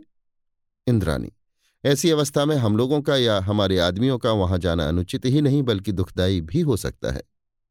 इंद्रजीत सिंह। हाँ सो तो ज़रूर है। इंद्रानी मगर मैं आपका मतलब समझ गई। आप शायद उसके विषय में राजा गोपाल सिंह को लिखना चाहते हैं, जिसके हिस्से में किशोरी कामनी वगैरह पड़ी हुई हैं। मगर ऐसा करने की कोई ज़रूरत नहीं है। दो रोज सब्र कीजिए, तब तक स्वयं राजा गोपाल सिंह ही यहाँ आकर आपसे मिलेंगे। इंद्रजीत सिंह। अच्छा ये बताओ कि हमारी चिट्ठी किशोरी या कमलिनी के पास पहुंचवा सकती हो? इंद्रानी, जी हाँ, बल्कि उसका जवाब भी मंगवा सकती हूँ। मगर ताज्जुब की बात है कि कमलिनी ने आपके पास कोई पत्र क्यों नहीं भेजा? इसमें कोई संदेह नहीं कि उन्हें आप लोगों का यहाँ आना मालूम है। इंद्रजीत सिंह, शायद कोई सबब होगा। अच्छा तो कमलिनी के नाम से एक चिट्ठी लिख दूँ? इंद्रानी हाँ लिख दीजिए, मैं उसका जवाब मंगा दूँगी। कुंवर इंद्रजीत सिंह ने भैरव सिंह की तरफ़ देखा। भैरव सिंह ने अपने बटुए में से कलम दवात और कागज़ निकालकर कुमार के सामने रख दिया और कुमार ने कमलिनी के नाम से इस मजमून की चिट्ठी लिखी और बंद कर इंद्रानी के हवाले कर दी। मेरी कमलनी, ये तो मुझे मालूम ही है कि किशोरी, कामनी, लक्ष्मी देवी और लाडली वगैरह को साथ लेकर राजा गोपाल सिंह की इच्छानुसार तुम यहाँ आई हो। मगर मुझे अफसोस इस बात का है कि तुम्हारा दिल, जो किसी समय मक्खन की तरह मुलायम था, अब फौलाद की तरह ठोस हो गया। इस बात का तो विश्वास हो ही नहीं सकता कि तुम इच्छा करके भी मुझसे मिलने में असमर्थ हो। परंतु इस बात का रंज अवश्य हो सकता है कि किसी तरह का कसूर न होने पर भी तुमने मुझे दूध की मक्खी की तरह अपने दिल से निकाल कर फेंक दिया। खैर, तुम्हारे दिल की मजबूती और कठोरता का परिचय तो तुम्हारे अनूठे कामों ही से मिल चुका था। परंतु किशोरी के विषय में अभी तक मेरा दिल इस बात की गवाही नहीं देता कि वो भी मुझे तुम्हारी ही तरह अपने दिल से भुला देने की ताकत रखती है। मगर क्या किया जाए? पराधीनता की बेड़ी उसके पैरों में है और लाचारी की मुहर उसके होठों पर। अतः इन सब बातों का लिखना तो अब वृथा ही है, क्योंकि तुम अपनी आप मुख्तार हो, मुझसे मिलना चाहो, ये तुम्हारी इच्छा है। मगर अपना तथा अपने साथियों का कुशल मंगल तो लिख भेजो। या यदि अब मुझे इस योग्य भी नहीं समझती तो जाने दो। क्या कहें? किसका? इंद्रजीत। कुंवर आनंद सिंह की भी इच्छा थी कि अपने दिल का कुछ हाल कामनी और लाडली को लिखें, परंतु कई बातों का ख्याल कर रह गए। इंद्रानी, कुंवर इंद्रजीत सिंह की लिखी हुई चिट्ठी लेकर उठ खड़ी हुई और ये कहती हुई अपनी बहन को साथ लिए चली गई कि, अब मैं चिराग जलने के बाद आप लोगों से मिलूँगी। तब तक आप लोग यदि इच्छा हो तो इस बाग की सैर करें, मगर किसी मकान के अंदर जाने का उद्योग न करें। अभी आप सुन रहे थे देवकीनंदन खत्री के लिखे उपन्यास, चंद्रकांता संतति के, अठारहवें भाग के, छठवें बयान को मेरी यानी समीर गोस्वामी की आवाज़ में। लीजिए सुनिए देवकीनंदन खत्री के लिखे उपन्यास, चंद्रकांता संतति के, अठारहवें भाग के, सातवें बयान को मेरी यानी समीर गोस्वामी की आवाज़ में। अब हम थोड़ा सा हाल राजा गोपाल सिंह का लिखते हैं। जब वो बरामदे पर से झांकने वाला आदमी माया रानी के चलाए हुए तिलिस्मी तमंचे की तासीर से बेहोश होकर नीचे आ गिरा और भीमसेन उसके चेहरे की नकाब हटाने और सूरत देखने पर चौंक कर बोल उठे कि वाह वाह, ये तो राजा गोपाल सिंह हैं। तब माया रानी बहुत ही प्रसन्न हुई और भीमसेन से बोली, बस, अब विलंब करना उचित नहीं है। एक ही बार में सिरधड़ से अलग कर देना चाहिए। भीमसेन, नहीं, इसे एकदम से मार डालना उचित न होगा, बल्कि कैद करके तिलिस्म का कुछ हाल मालूम करना लाभदायक होगा। माया रानी, मैंने इसे कैद में रखकर हद से ज़्यादा तकलीफें दी। तब तो इसने तिलिस्म का कुछ हाल कहा नहीं। अब क्या कहेगा? बस इसे मार डालना ही मुनासिब है। इसके जवाब में उसी बरामदे पर से, जिस पर से वो आदमी लुढ़क कर नीचे आया था, किसी ने कहा, तिलिस्म का हाल जानने का शौक अभी तक लगा ही है। इस बात की खबर नहीं कि अब तुम लोगों के मरने में केवल सात घंटे की देर बाकी रह गई है। सभी ने चौंक कर उसकी तरफ़ देखा और पुनः एक आदमी को उसी बरामदे में टहलता हुआ पाया। मगर अब की दफे इस आदमी का चेहरा नकाब से खाली था और एक जलती हुई मोमबत्ती बाएँ हाथ में मौजूद थी, जिससे उसका रोबीला चेहरा साफ़ साफ़ दिखाई दे रहा था। माया रानी और उसके साथियों को ये देखकर बड़ा ताज्जुब हुआ कि ये दूसरा आदमी भी राजा गोपाल सिंह ही मालूम होता था, बल्कि बनस्पत पहले आदमी के ठीक राजा गोपाल सिंह मालूम होता था। इस कैफियत ने माया रानी का कलेजा हिला दिया और वो डर से कांपती हुई उसको इस तरह देखने लगी जैसे कोई व्याध जंगल में अकस्मात आ खड़े हुए शेर की तरफ़ देखता हो। सभी को अपनी तरफ़ ताज्जुब के साथ देखते देखते उस आदमी ने पुनः कहा, ना तो वो राजा गोपाल सिंह है और न उसकी जुबानी। तिलिस्म का कोई भेद ही तुम लोगों को मालूम हो सकता है। अरे ओ कमबख्त माया रानी तू तो वर्षों तक मेरे साथ रह चुकी है। क्या तू भी मुझे नहीं पहचानती? राजा गोपाल सिंह, मैं हूँ या वो है? तू उसके नाटे कद को नहीं देखती? अगर वो राजा गोपाल सिंह होता तो क्या उस तिलिस्मी तमंचे की एक गोली खाकर गिर पड़ता? भला मुझ पर भी एक नहीं, पचास गोली चला। देख क्या असर होता है। नए गोपाल सिंह की इस बात ने माया रानी की रही सही ताकत भी हवा कर दी और अब उसे अपने सामने मौत की सूरत दिखाई देने लगी। यद्यपि उसने इस गोपाल सिंह पर भी तिलिस्मी तमंचा चलाने का इरादा किया था, मगर अब उसके हाथों में इतनी ताकत न रही कि तमंचे में गोली डालकर चला सके। इसी तरह उसके साथी भी घबराकर इस नए राजा गोपाल सिंह की तरफ़ देखने और अपने मन में सोचने लगे, व्यर्थ इस माया रानी के फेर में पड़कर यहाँ आए। इस नए गोपाल सिंह ने पुनः पुकारकर माया रानी से कहा हाँ हाँ सोचती क्या है? तिलिस्मी तमंचा चला और तमाशा देख। या कह तो मैं स्वयं तेरे पास चला आऊँ और भीमसेन वगैरह, तुम लोग क्यों इसके फेर में पड़कर अपनी अपनी जान दे रहे हो? क्या तुम समझ रहे हो कि ये तिलिस्म की रानी हो जाएगी और तुम्हें अपना हिस्सेदार बना लेगी? कदापि नहीं। अब इसकी जान किसी तरह नहीं बच सकती और मैं अभी नीचे आकर तुम सभी का काम तमाम करता हूँ। हाँ अगर तुम लोग अपनी जान बचाना चाहते हो तो मैं तुम्हें कहता हूँ कि माया रानी का ख्याल न करके उसे इसी जगह छोड़ दो और तुम लोग उस सफ़ेद संगमरमर के चबूतरे पर भाग कर चले जाओ। खबरदार, दूसरी जगह मत खड़े होना और मेरे नीचे आने के पहले ही यहाँ से हटकर उस चबूतरे पर चले जाना नहीं तो पछताओगे। इतना कहकर नए गोपाल सिंह ने मोमबत्ती नीचे फेंक दी और पीछे की तरफ़ हटकर उन लोगों की नज़रों से गायब हो गए। अब भीमसेन और माधवी वगैरह को निश्चय हो गया कि माया रानी के किए कुछ न होगा और इसका साथ करके हम लोगों ने व्यर्थ ही में अपने को आफत में ला फंसाया। इस तिलिस्मी बाघ तथा राजा गोपाल सिंह की माया का पता नहीं लगता। अतः माया रानी का साथ देना और गोपाल सिंह की बात न मानना निस्संदेह अपना गला अपने हाथ से काटना है। इतना सोचते सोचते ही वे लोग गोपाल सिंह के कहे मुताबिक उस संगमरमर के चबूतरे पर चले गए, जो उनसे थोड़ी ही दूर पर उनके पीछे की तरफ़ पड़ता था। होना तो ऐसा ही चाहिए था कि गोपाल सिंह की बातों से डरकर माया रानी भी उन लोगों के साथ ही साथ उसी संगमरमर वाले चबूतरे पर चली जाती। मगर ना मालूम क्या सोचकर उसने ऐसा ना किया और वहाँ से भागकर उन फौजी सिपाहियों की भीड़ में जा छिपी जो इस बाग में खड़े हुए इनकी बातें नहीं सुन सकते थे। मगर ताज्जुब के साथ सब कुछ देख ज़रूर रहे थे। वो संगमरमर का चबूतरा जिस पर भीमसेन वगैरह चले गए थे, उनके जाने के थोड़ी ही देर बाद इस तेज़ी के साथ ज़मीन के अंदर धस गया कि उन लोगों को कूद कर भागने की भी मोहलत न मिली। कुछ देर बाद उन सभी को न मालूम कहाँ उलट कर वो चबूतरा फिर ऊपर चला आया और ज्यों का त्यों अपने स्थान पर जम गया। इस समय केवल सुबह की सफेदी ही ने चारों तरफ़ अपना दखल नहीं जमा लिया था। बल्कि आसमान पर पूरब की तरफ़ सूरज की लालिमा भी कुछ दूर तक फैल चुकी थी। इसलिए उस चबूतरे पर जाने वाले भीमसेन और माधवी वगैरह का जो हाल हुआ, वो माधवी के फौजी सिपाहियों ने भी बखूबी देख लिया। अपने मालिक और उनके साथियों की ये दशा देख फौजी सिपाही घबरा गए और चाहने लगे कि यदि कहीं रास्ता मिल जाए तो हम लोग भी यहाँ से भागकर अपनी जान बचावें। उन्हें अपने झुंड में माया रानी का आ जाना बहुत ही बुरा मालूम हुआ और उन्होंने बड़ी बेमुरवती के साथ माया रानी से कहा, तुम्हारी बदौलत हम लोगों की ये दशा हुई है और हमारे मालिकों पर भी आफत आई है। अतः तुम हमारी मंडली में से चली जाओ, नहीं तो हम लोग जूते से तुम्हारे सिर की खबर लेंगे। तुम्हारे जाने के बाद हम लोगों पर जो कुछ बीतेगी उसे सह लेंगे। अफसोस, अपनी करतूतों के कारण आज माया रानी इस दशा को पहुँच गई कि अदने सिपाहियों की झिड़की सहे और जूतियाँ खाए। सिपाहियों की बात जब माया रानी ने न मानी तो कई सिपाहियों ने जूतियों से उसकी खबर ली और उसी समय ऊपर से किसी के पुकारने की आवाज़ आई।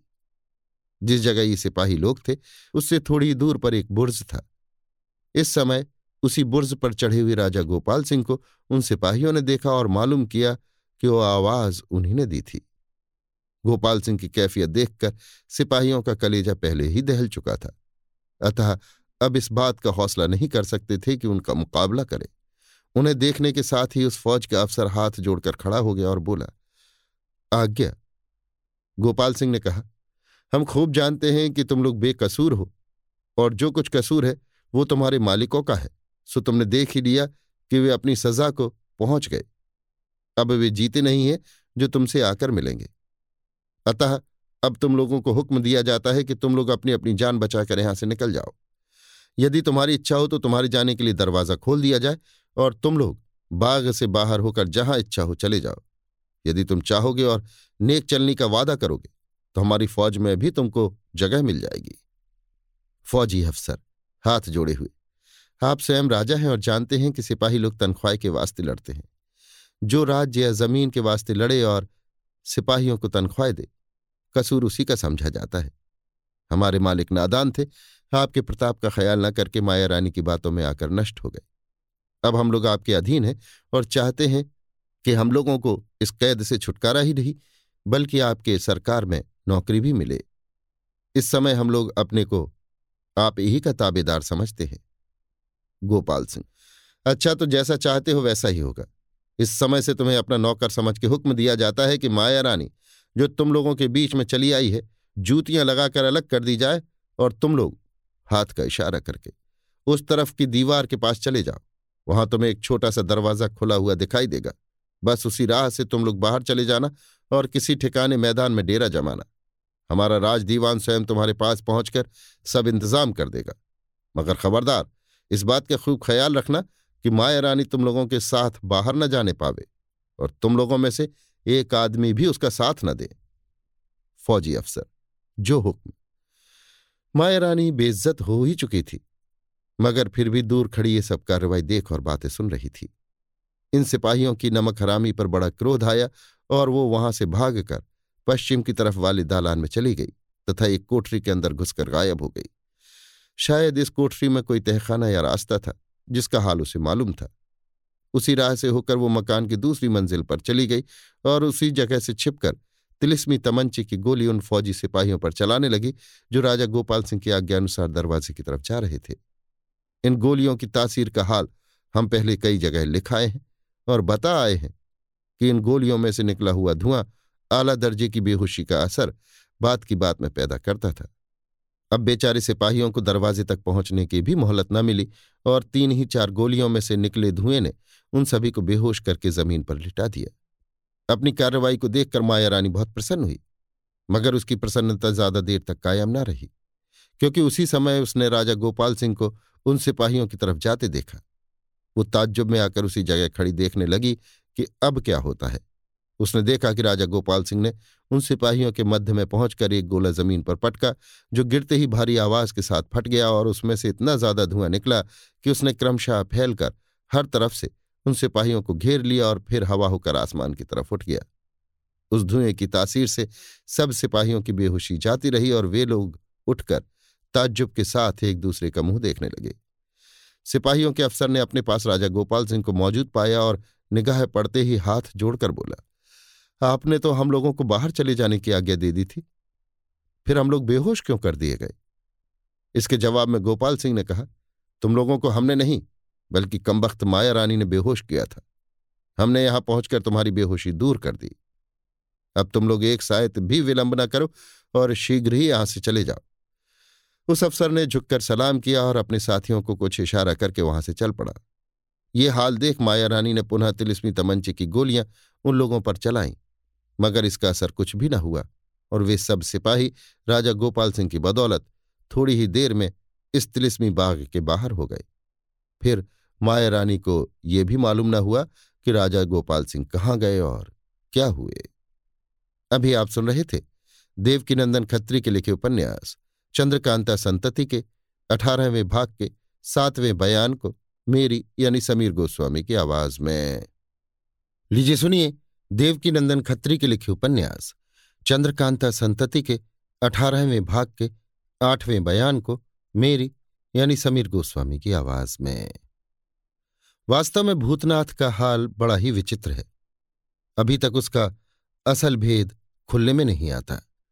वो जहाँ जाता है, वहाँ ही एक विचित्र घटना देखने में आती है, जिससे मिलता है, उसी से एक नई बात पैदा होती है। और जब जो कुछ करता है, उसी में एक अनूठापन मालूम होता है।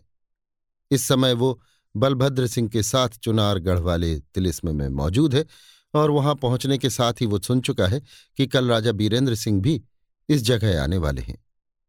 बीरेंद्र सिंह को तो आए हुए आज कई दिन हो चुके होते मगर उन्होंने जानबूझकर रास्ते में बहुत देर लगा दी।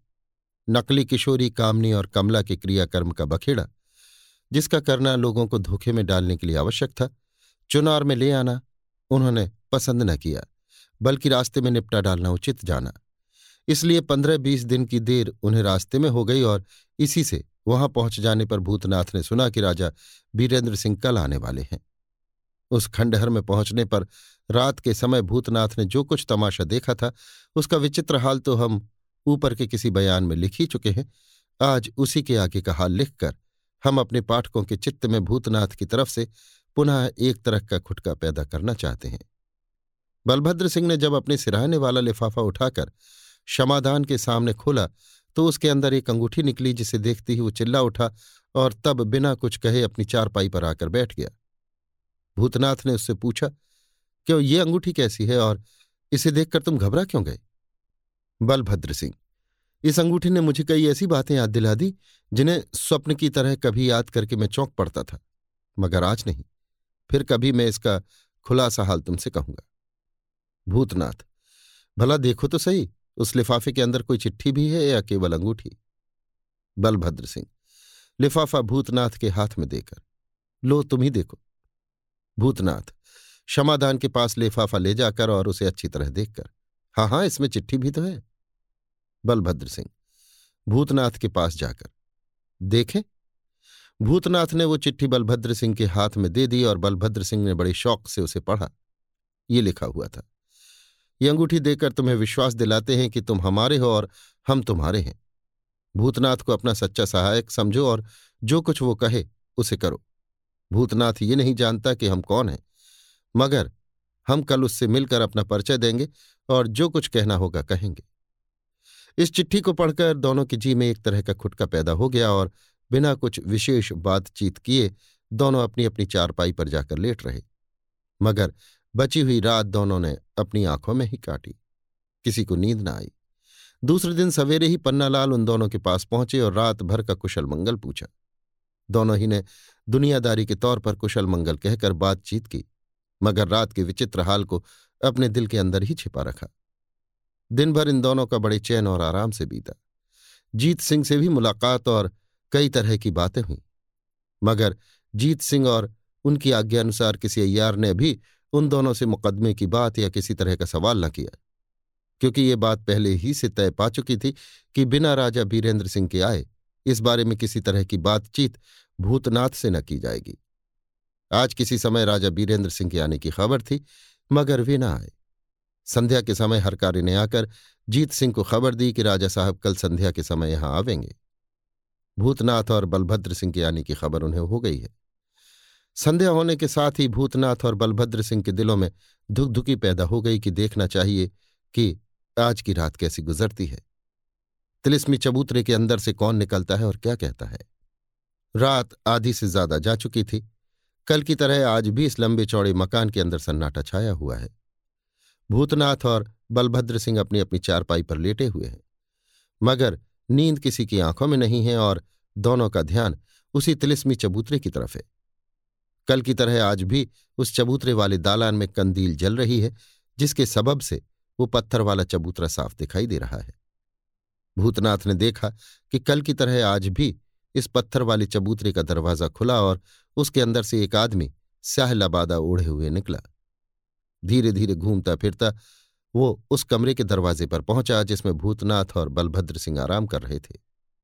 कमरे का दरवाज़ा खुलने के साथ ही वे दोनों उठ बैठे और उस आदमी को कमरे के अंदर पैर रखते हुए देखा। उस आदमी ने हाथ के इशारे से बलभद्र सिंह को बैठने के लिए कहा और भूतनाथ को अपने पास बुलाया। भूतनाथ चारपाई के नीचे उतर पड़ा और अपना तिलिस्मी खंजर, जो खूंटी के साथ लटक रहा था, लेकर उस आदमी के पास गया। वो आदमी भूतनाथ को अपने साथ कमरे के बाहर वाले दालान में ले गया और वहाँ से सीढ़ी की राह नीचे उतरने के लिए कहा। भूतनाथ भी चुपचाप उसके साथ नीचे चला गया। यहाँ भी एक कंदील जल रही थी और चारों तरफ़ सन्नाटा था। उस आदमी ने अपना चेहरा खोल दिया और भूतनाथ को अपनी तरफ़ अच्छी तरह देखने के लिए कहा। भूतनाथ सूरत देखते ही चौंक पड़ा और बोला, है? ये मैं किसकी सूरत देख रहा हूँ? क्या धोखा तो नहीं है? आदमी, नहीं नहीं, कोई धोखा नहीं है। मैम कुचले कहने से शायद तुम्हारा शक जाता रहेगा। भूतनाथ हाँ मेरा शक जाता रहा। मगर आप यहाँ कहा? क्या मुझे किसी तरह का विचित्र हुक्म दिया जाएगा? या मुझे राजा साहब से माफ़ी मांगने की मोहलत ही ना मिलेगी? आदमी हाँ तुम्हें एक विचित्र हुक्म दिया जाएगा। मगर ये बताओ कि राजा साहब के बारे में तुमने क्या सुना है? वे कब तक यहाँ आवेंगे? भूतनाथ, राजा बीरेंद्र सिंह कल यहाँ अवश्य आ जाएँगे। आज हरकारे ने आकर ये पक्की खबर जीत सिंह को दी है। आदमी, कुछ सोचकर, ये तो बड़ी मुश्किल हुई है, हमारे लिए नहीं, बल्कि तुम्हारे लिए। भूतनाथ काँप कर सो क्यों? मैंने अब कौन सा नया अपराध किया है? आदमी, नया अपराध किया तो नहीं, मगर करना पड़ेगा। भूतनाथ, नहीं नहीं मैं अब कोई अपराध न करूँगा। जो कुछ कर चुका हूँ उसी का कलंक मिटाना मुश्किल हो रहा है। आदमी, मगर क्या किया जाए? लाचारी है। अपराध तो करना ही होगा और सो भी इसी समय। भूतनाथ, कुछ सोचकर, भला ये तो बताइए कि वो अपराध है क्या और मुझे क्या करना होगा? आदमी, ये तो जानते ही हो कि बलभद्र सिंह हमारा है। भूतनाथ, जी हाँ, इस समय तो मेरी जान बचाने वाला है। आदमी, बेशक। भूतनाथ, तब आप क्या चाहते हैं? आदमी, यही कि इसी समय बलभद्र सिंह को बेहोश करके हमारे हवाले कर दो। हम तो उन्हें कल ही उठा ले गए होते, मगर कल हमें निश्चय हो गया कि तुम जाग रहे होगे और लड़ने के लिए अवश्य तैयार हो जाओगे। इसलिए सोचा कि पहले तुम्हें अपना परिचय दे ले, तब ये काम करें, जिसमें तुम्हारा दिल भी खुटके में न रहे। भूतनाथ, मगर ये तो बड़ी मुश्किल होगी। अच्छा कल राजा बीरेंद्र सिंह से उनकी मुलाकात तो करा लेने दीजिए। आदमी ये नहीं हो सकता। उन्हें हम आज ही ले जाएँगे। नहीं तो हमारा बहुत हर्ज होगा और उस हर्ज में तुम्हारा भी नुकसान है। भूतनाथ, है नुकसान और दुख भोगने के लिए तो मैं पैदा ही हुआ हूँ। न जाने मेरी किस्मत में निश्चित होना भी बदा है या नहीं। राजा बीरेंद्र सिंह सुन चुके हैं कि भूतनाथ बलभद्र सिंह को छुड़ा लाया है। अब अगर इस समय आप उन्हें ले जाएँगे, कल राजा बीरेंद्र सिंह उन्हें मुझसे मांगेंगे तो क्या जवाब दूँगा? आदमी कह देना कि मैं रात को सोया हुआ था, न मालूम बलभद्र सिंह कहाँ चले गए। मुझे कुछ खबर नहीं। आप अपने पहरे वालों से पूछिए। भूतनाथ हाँ यदि आप ना मानेंगे तो ऐसा ही करना पड़ेगा। आदमी तो बस अब विलंब न करो। झटपट जाओ और उन्हें बेहोश करके हमारे पास ले आओ। भूतनाथ, जिस समय मैंने बलभद्र सिंह को छुड़ाया था, उस समय उन्हें विश्वास नहीं होता था कि मैं उनके साथ नेकी कर रहा हूँ। बड़ी मुश्किल से तो उन्हें विश्वास दिलाया। इस समय आप जानते हैं कि वे भी जाग रहे। आप खुद ही उन्हें बैठे रहने के लिए कह आए हैं। अब मैं उन्हें ज़बरदस्ती बेहोश करूँगा तो उनके दिल में क्या आवेगा? क्या वे ये समझेंगे कि भूतनाथ ने नेक नियति के साथ मेरी जान बचाई थी? आदमी, अगर ऐसा समझेंगे तो समझें। तुम सोच क्या रहे हो? क्या मेरा हुक्म ना मानोगे? भूतनाथ, मेरी क्या मजाल जो आपका हुक्म न मानो? इतने ही में उसी तरह का स्याह ओढ़े और भी एक आदमी वहाँ आ पहुँचा। भूतनाथ समझ गया कि वो आदमी इसी का साथी है और कल भी यहाँ आया था। इस नए आए हुए आदमी ने पहले आदमी से खास बोली में कुछ बातचीत की, जिसे भूतनाथ कुछ भी न समझ सका। इसके बाद उसने पर्दा हटा के अपनी सूरत भूतनाथ को दिखा दी। अब भूतनाथ के ताज्जुब का कोई ठिकाना न रहा और वो एकदम घबरा के बोला, नहीं नहीं, मैं जागता नहीं हूँ, बल्कि जो कुछ देख रहा हूँ सब स्वप्न है। दूसरा आदमी भूतनाथ, तुम पागल हो गए हो। भूतनाथ, बेशक यही बात, या तो मैं स्वप्न देख रहा हूँ या पागल हो गया हूँ।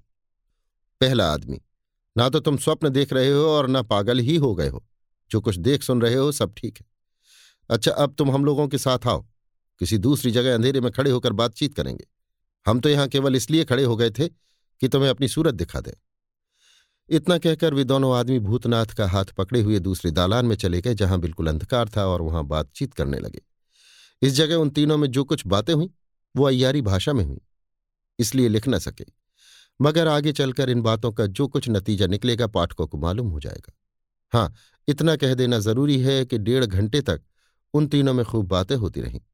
इस बीच में दो दफे भूतनाथ के बड़े ज़ोर से हंसने की आवाज़ आई। ताज्जुब नहीं कि वो आवाज़ बलभद्र सिंह के कानों तक भी पहुँची हो। इसके बाद भूतनाथ वहाँ से रवाना होकर बलभद्र सिंह के पास आया। देखा कि अभी तक वो बैठे हुए हैं और भूतनाथ का इंतज़ार कर रहे हैं। भूतनाथ को देखते ही बलभद्र सिंह बोले, आओ आ भूतनाथ, मेरे पास बैठ जाओ और बताओ कि क्या हुआ। वो आदमी कौन था जो तुम्हें ले गया था? मैं सब विचित्र हाल आपसे कहता हूँ। यह कहता हुआ भूतनाथ बलभद्र सिंह के पास बैठ गया। मगर इस तरह सटकर बैठा कि उसकी कमर में लगा तिलिस्मी खंजर बलभद्र सिंह के बदन से छू गया और वो उसी समय काँप कर बेहोश हो गए बलभद्र सिंह के बेहोश हो जाने के बाद भूतनाथ ने उनकी गठरी बांधी और नीचे उतार कर दोनों विचित्र आदमियों के पास ले गया। उन दोनों ने उसे तिलिस्मी चबूतरे के पास पहुँचा देने के लिए कहा और भूतनाथ उसे तिलिस्मी चबूतरे के पास ले गया। तब वे दोनों आदमी बलभद्र सिंह को लेकर चबूतरे के अंदर चले गए। चबूतरे का पल्ला बंद हो गया और भूतनाथ कुछ सोचता विचारता अपनी चारपाई पर आकर लेट रहा। अभी आप सुन रहे थे देवकीनंदन खत्री के लिखे उपन्यास, चंद्रकांता संतति के, अठारहवें भाग के, आठवें बयान को, मेरी यानी समीर गोस्वामी की आवाज़ में। लीजिए सुनिए देवकीनंदन खत्री के लिखे उपन्यास, चंद्रकांता संतति के, अठारहवें भाग के, नौवें बयान को, मेरी यानी समीर गोस्वामी की आवाज़ में। सवेरा हो जाने पर जब भूतनाथ और बलभद्र सिंह मिलने के लिए पन्ना लाल तिलिस्मी खंडहर के अंदर नंबर दो वाले कमरे में गए तो भूतनाथ को चारपाई पर सोते पाया और बलभद्र सिंह को वहाँ न देखा। पन्ना लाल ने भूतनाथ को जगाकर पूछा, आज तुम इस समय तक खुर्राटे ले रहे हो? ये क्या मामला है? भूतनाथ, बलभद्र सिंह जी ने गपशप में तीन पहर रात बैठे ही बैठे बिता दी, इसलिए सोने में बहुत कम आया और अभी तक आँख नहीं खुली। आइए बैठिए। पन्नालाल बलभद्र सिंह जी कहाँ हैं? भूतनाथ। मुझे क्या खबर? इसी जगह कहीं होंगे। मुझे तो अभी आपने सोते से जगाया पन्नालाल, मगर मैंने तो उन्हें कहीं भी नहीं देखा। भूतनाथ, किसी पहरे वाले से पूछे शायद हवा खाने के लिए कहीं बाहर चले गए। बलभद्र सिंह को वहाँ न पाकर पन्नालाल को बड़ा ही ताज्जुब हुआ और भूतनाथ भी घबराया ऐसा दिखाई देने लगा। पहले तो पन्नालाल और भूतनाथ दोनों ही ने उन्हें खंडहर वाले मकान के अंदर खोजा मगर जब कुछ पता न लगा, तब फाटक पर आकर पहरे वालों से पूछा। पहरे वालों ने भी उन्हें देखने से इनकार करके कहा कि हम लोगों ने बलभद्र सिंह जी को फाटक के बाहर निकलते नहीं देखा। अतः हम लोग उनके बारे में कुछ नहीं कह सकते। बलभद्र सिंह कहाँ चले गए? आसमान पर उड़ गए, दीवार में घुस गए या ज़मीन के अंदर समा गए? क्या हुए? इस बात ने सभी को तरद्दुद में डाल दिया। धीरे धीरे जीत सिंह को भी इस बात की खबर हुई। जीत सिंह स्वयं उस खंडहर वाले मकान में गए और तमाम कमरों, कोठरियों और तहखानों को देख डाला, मगर बलभद्र सिंह का पता न लगा। भूतनाथ से भी तरह तरह के सवाल किए गए, मगर इससे भी कुछ फ़ायदा न हुआ। संध्या के समय राजा बीरेंद्र सिंह की सवारी उस तिलिस्मी खंडहर के पास आ पहुँची और राजा बीरेंद्र सिंह तथा तेज सिंह वगैरह सब कोई उसी खंडहर वाले मकान में उतरे। पैर भर जाते तक तो इंतजामी हो हल्ला मचता रहा। इसके बाद लोगों को राजा साहब से मुलाकात करने की नौबत पहुँची। मगर राजा साहब ने वहाँ पहुँचने के साथ ही भूतनाथ और बलभद्र सिंह का हाल जीत सिंह से पूछा था और बलभद्र सिंह के बारे में जो कुछ हुआ था, उसे उन्होंने राजा साहब से कह सुनाया था। पहर रात जाने के बाद जब भूतनाथ आज्ञानुसार दरबार में हाजिर हुआ, तब राजा बीरेंद्र सिंह ने उससे पूछा, कहो भूतनाथ, अच्छे तो हो? भूतनाथ, हाथ जोड़कर, महाराज के प्रताप से प्रसन्न हूँ। बीरेंद्र सिंह। सफ़र में हमको जो कुछ रंज और गम हुआ, तुमने वो सुना ही होगा। भूतनाथ, ईश्वर न करे महाराज को कभी रंज और गम हो। मगर हाँ, समय अनुकूल जो कुछ होना था, हो ही गया। बीरेंद्र सिंह, ताज्जुब से, क्या तुम्हें इस बारे में कुछ मालूम हुआ है? भूतनाथ, जी हाँ। बीरेंद्र सिंह, कैसे? भूतनाथ, इसका जवाब देना तो कठिन है, क्योंकि भूतनाथ बनस्पत जबान और कान के अंदाज से ज़्यादा काम लेता है। वीरेंद्र सिंह मुस्कुराकर, तुम्हारी होशियारी और चालाकी में तो कोई शक नहीं है, मगर अफसोस इस बात का है कि तुम्हारे रहस्य तुम्हारी ही तरह दुविधा में डालने वाले हैं। अभी कल की बात है कि हमको तुम्हारे बारे में इस बात की खुशखबरी मिली थी कि तुम बलभद्र सिंह को किसी भारी कैद से छुड़ा कर ले आए, मगर आज कुछ और ही बात सुनाई पड़ रही है। भूतनाथ, जी हाँ मैं तो हर तरह से अपनी किस्मत की गुत्थी को सुलझाने का उद्योग करता हूँ। मगर विधाता ने उसमें उलझने डाल दी हैं कि मालूम पड़ता है कि अब इस शरीर को चुनारगढ़ के कैद खाने का आनंद अवश्य भोगना ही पड़ेगा। बीरेंद्र सिंह, नहीं नहीं, भूतनाथ, यद्यपि बलभद्र सिंह का एकाएक गायब हो जाना तरह तरह के खुटके पैदा करता है, मगर हमें तुम्हारे ऊपर किसी तरह का संदेह नहीं हो सकता। अगर तुम्हें ऐसा करना ही होता तो इतनी आफत उठाकर उन्हें क्यों छुड़ाते और क्यों यहाँ तक लाते? अतः तुम हमारी खफगी से तो बेफिक्र रहो। मगर इस बात के जानने का उद्योग ज़रूर करो कि बलभद्र सिंह कहाँ गए और क्या हुए। भूतनाथ, सलाम करके। ईश्वर आपको सदैव प्रसन्न रखे। मैं आशा करता हूँ कि एक सप्ताह के अंदर ही बलभद्र सिंह का पता लगाकर उन्हें सरकार में उपस्थित करूँगा। बीरेंद्र सिंह, शाबाश! अच्छा अब तुम जाकर आराम करो। आज्ञानुसार भूतनाथ वहाँ से उठकर अपने डेरे पर चला गया और बाकी लोग भी अपने ठिकाने कर दिए गए। जब राजा बीरेंद्र सिंह और तेज सिंह अकेले रह गए, तब उन दोनों में यों बातचीत होने लगी। बीरेंद्र सिंह, कुछ समझ में नहीं आता कि ये रहस्य कैसा है? भूतनाथ की बातों से तो किसी तरह का खुटका नहीं होता। तेज सिंह, जहाँ तक पता लगाया गया है, उससे यही ज़ाहिर होता है कि बलभद्र सिंह इस इमारत के बाहर नहीं गए। मगर इस बात का भी विश्वास करना कठिन हो रहा है। बीरेंद्र सिंह। निस्संदेह ऐसा ही है। तेज सिंह, देखना चाहिए भूतनाथ एक सप्ताह के अंदर क्या कर दिखाता है। बीरेंद्र सिंह, यद्यपि मैंने भूतनाथ की दिलजमई कर दी है, परंतु उसका जी शांत नहीं हो सकता। खैर, जो भी हो, मगर तुम उसे अपनी हिफाजत में समझो और पता लगाओ कि यह मामला कैसा है। तेज सिंह, ऐसा ही होगा। अभी आप सुन रहे थे देवकीनंदन खत्री के लिखे उपन्यास, चंद्रकांता संतति के अठारहवें भाग के नौवें बयान को मेरी यानी समीर गोस्वामी की आवाज़ में। लीजिए सुनिए देवकीनंदन खत्री के लिखे उपन्यास, चंद्रकांता संतति के अठारहवें भाग के दसवें बयान को मेरी यानी समीर गोस्वामी की आवाज़ में। माया रानी ने जब समझा कि वे फौजी सिपाही इस बाग के बाहर हो गए और गोपाल सिंह को भी वहाँ ना देखा, तब हिम्मत करके अपने ठिकाने से निकली और पुनः बाग में आकर उस तरफ़ रवाना हुई, जिधर उस गोपाल सिंह को बेहोश छोड़ आई थी, जो उसके चलाए हुए तिलिस्मी तमंचे की गोली के असर से बेहोश होकर बरामदे के नीचे आ रहा था। मगर वहाँ पहुँचने के पहले ही उसने उस दूसरे कुएँ के ऊपर एक गोपाल सिंह को देखा, जिसे फौजी सिपाहियों ने मिट्टी से पाट दिया था। माया रानी एक पेड़ की आड़ में खड़ी हो गई और उसी जगह से तिलिस्मी तमंचे वाली एक गोली उसने इस गोपाल सिंह पर चलाई। गोली लगते ही गोपाल सिंह लुढ़क कर ज़मीन पर आ रहा और माया रानी दौड़ती हुई उसके पास जा पहुँची। थोड़ी देर तक तो उसकी सूरत देखती रही। इसके बाद कमर से खंजर निकालकर गोपाल सिंह का सिर काट डाला और तब खुशी भरी निगाहों से चारों तरफ़ देखने लगी। यद्यपि उसे पूरा विश्वास न था कि मैंने असली गोपाल सिंह को मार डाला है। यद्यपि दिन बहुत चढ़ चुका था, मगर अभी तक उसे ज़रूरी कामों से निपटने या कुछ खाने पीने की परवाह न थी, या यों कहिए कि उसे इन बातों की मोहलत ही नहीं मिल सकी थी। गोपाल सिंह की लाश को उसी जगह छोड़कर वो बाग के तीसरे दर्जे में जाने की नीयत से अपने दीवान खाने में आई और उसी मामूली राह से बाग के तीसरे दर्जे में चली गई, जिस राह से एक दिन तेज सिंह वहाँ पहुँचाए गए थे। वहाँ भी उसने दूर ही से नंबर दो वाली कोठरी के दरवाजे पर एक गोपाल सिंह को बैठे, बल्कि कुछ करते हुए देखा। माया रानी ताज्जुब में आकर थोड़ी देर तक तो उस गोपाल सिंह को देखती रही। इसके बाद उसे भी उसी तिलिस्मी तमंचे वाली गोली का निशाना बनाया। जब वो भी बेहोश होकर ज़मीन पर लेट गया, तब माया रानी ने वहाँ पहुंचकर उसका भी सिर काट डाला और एक लंबी सांस लेकर आप ही आप बोली, क्या अब भी असली गोपाल सिंह न मरा होगा? मगर अफसोस, उस एक गोपाल सिंह पर ऐसी गोली ने कुछ भी असर न किया था। कदाचित असली गोपाल सिंह वही हो। इसके जवाब में किसी ने कोठरी के अंदर से कहा, हाँ, असली गोपाल सिंह वो भी न था और असली गोपाल सिंह अभी तक नहीं मरा। इस बात ने माया रानी का कलेजा हिला दिया और वो कांपती हुई ताज्जुब के साथ कोठरी के अंदर देखने लगी। अकस्मात कोठरी के अंदर से निकलते हुए नानक पर माया रानी की निगाह पड़ी। नानक को देखते ही माया रानी का पुराना क्रोध, जो नानक के बारे में था, पुनः उसके चेहरे पर दिखाई देने लगा। वो कुछ देर तक तो नानक को देखती रही और इसके बाद उसे तिलिस्मी गोली का निशाना बनाना चाहा।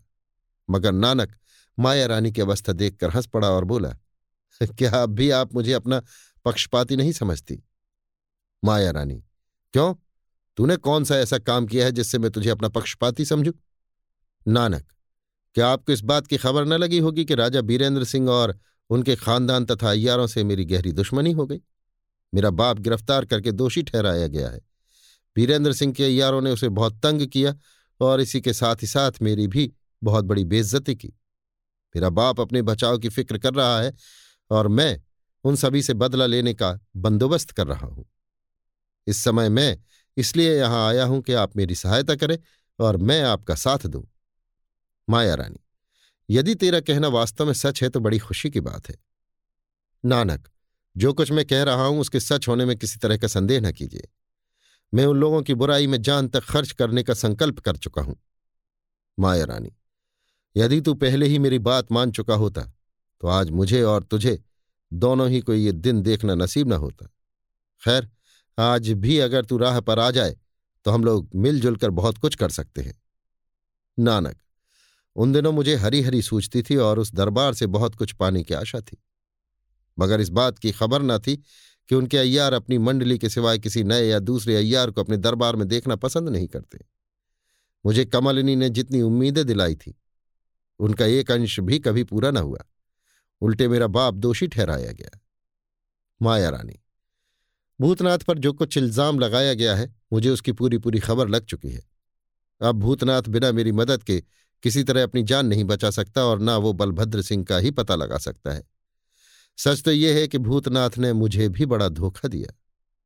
नानक, उन दोनों जो कुछ उन्होंने किया, सो किया, क्योंकि कमलनी की दिलाई हुई उम्मीदों ने उन्हें भी अंधा कर दिया था। मगर अब तो उन्हें कमलनी से भी दुश्मनी हो गई है और मैं भी ये सुनकर कि कमलनी वगैरह को राजा गोपाल सिंह ने इसी बाग में लाकर रखा है। उससे बदला लेने का ख्याल करके यहाँ आया हूँ। माया रानी, यहाँ का रास्ता तुझे किसने बताया? नानक, यहाँ के बहुत से रास्तों का हाल कमलनी ने ही मुझे बताया था। मैं एक दफे यहाँ पहले भी आ चुका हूँ। माया रानी, कब? नानक, जब तेज सिंह को आपने कैद किया था और जब चंडूल ने आकर आप लोगों को छकाया था माया रानी, उन बातों की याद से काँप कर। तब तो तुम्हें मालूम होगा कि वो चंडूल कौन था। नानक, वो कमलनी थी और मैं उसके साथ था। माया रानी, कुछ सोचकर हाँ ठीक है। तब तो तुम्हें अच्छा तुम मेरे पास आओ। पहले मैं निश्चय कर लूँ कि तुम ईमानदारी से साथ देने के लिए तैयार हो या सब बातें धोखा देने के लिए कह रहे हो। इसके बाद अगर तुम सच्चे निकले तो हम दोनों आदमी मिलकर बहुत बड़ा काम कर सकेंगे और तुम्हें भी बहुत सी खैर, तुम इधर आओ और मेरे साथ एकांत में चलो। नानक, माया रानी के पास आकर, और यहाँ तीसरा कौन है जो हम लोगों की बातें सुनेगा? माया रानी, चाहे ना हो, मगर शक तो है। माया रानी नानक को लिए दूसरी तरफ़ चली गई। अभी आप सुन रहे थे देवकीनंदन खत्री के लिखे उपन्यास, चंद्रकांता संतति के अठारहवें भाग के दसवें बयान को मेरी यानी समीर गोस्वामी की आवाज़ में। लीजिए, सुनिए, देवकीनंदन खत्री के लिखे उपन्यास, चंद्रकांता संतति के, अठारहवें भाग के, ग्यारहवें बयान को, मेरी, यानी समीर गोस्वामी की आवाज़ में। संध्या होने में अभी दो घंटे से कुछ ज़्यादा देर थी, जब कुंवर इंद्रजीत सिंह, आनंद सिंह और भैरव सिंह कमरे से बाहर निकलकर बाग के उस हिस्से में घूमने लगे, जो तरह तरह के खुशनुमा पेड़ों, फूल पत्तों, गमलों और फैली हुई लताओं से सुंदर और सुहावना मालूम पड़ता था। क्योंकि इन तीनों को इंद्रानी के मुँह से निकले हुए ये शब्द बखूबी याद थे कि आप लोग किसी मकान के अंदर जाने का उद्योग न करें। भैरव सिंह, घूमते हुए एक फूल तोड़कर, यहाँ तो एक बगीचे के लिए बहुत कम ज़मीन छोड़ी गई है। दूसरे जो कुछ ज़मीन छोड़ी गई है, उसमें भी काम खूबी और खूबसूरती के साथ नहीं लिया गया है। जहाँ पर जिस ढंग के पेड़ होने चाहिए, वैसे नहीं लगाए गए हैं। आनंद सिंह बाग के शौकीन लोग प्रायः बेला, चमेली, जूही और गुलाब आदि खुशबूदार फूलों के पेड़ क्यारियों के बीच में लगाते हैं। इंद्रजीत सिंह, ऐसा नहीं होना चाहिए। क्यारियों के अंदर केवल पहाड़ी गुलबूटों के ही लगाने में मज़ा है। जूही, बेला, मोतिया इत्यादि देशी खुशबूदार फूलों को रविशों के दोनों तरफ़ लगाना चाहिए, जिसमें सैर करने वाला घूमता फिरता जब चाहे एक दो फूल तोड़ के सूंघ सके। आनंद सिंह बेशक ऐसा न होना चाहिए कि खुशबूदार फूल तोड़ने की लालच में कहीं सैर करने वाला बुद्धि विसर्जन करके क्यारी के बीच में पैर रखे और जूते समेत फिल्ली तक ज़मीन के अंदर जा रहे, क्योंकि सिंचाई का पानी क्यारियों में जमा होकर कीचड़ करता है। इसलिए क्यारियों के बीच में उन्हीं पेड़ पौधों का होना आवश्यक है, जिन्हें केवल देखने ही में तृप्ति हो जाए और जिनमें ज़्यादा सर्दी और पानी की बर्दाश्त करने की ताकत हो। भैरव सिंह, मेरी भी यही राय है। मगर साथ ही इसके मैं ये भी कहूँगा कि गुलाब के पेड़ रविशों के दोनों तरफ़ न लगाने चाहिए, जिसमें कांटों की बदौलत सैर करने वाले के यदि वो भूल से कुछ किनारे की तरफ़ जा रहे तो कपड़ों की दुर्गति हो जाए। उसके लिए क्यारी अलग ही होनी चाहिए, जिसकी ज़मीन बहुत नम ना हो। इंद्रजीत सिंह, ठीक है, इसी तरह चमेली के पेड़ों की कतार भी ऐसी जगह लगानी चाहिए जहाँ टट्टी बनाकर आड़ कर देने का इरादा हो।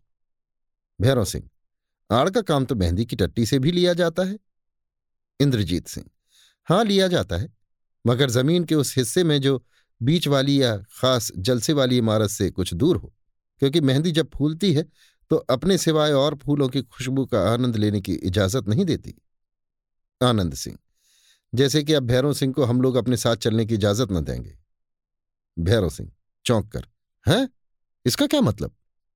आनंद सिंह इसका मतलब यही है कि अब आप थोड़ी देर के लिए हम दोनों भाइयों का पिंड छोड़िए और कुछ दूर हटकर उधर की रविशों पर पैर थकाइए।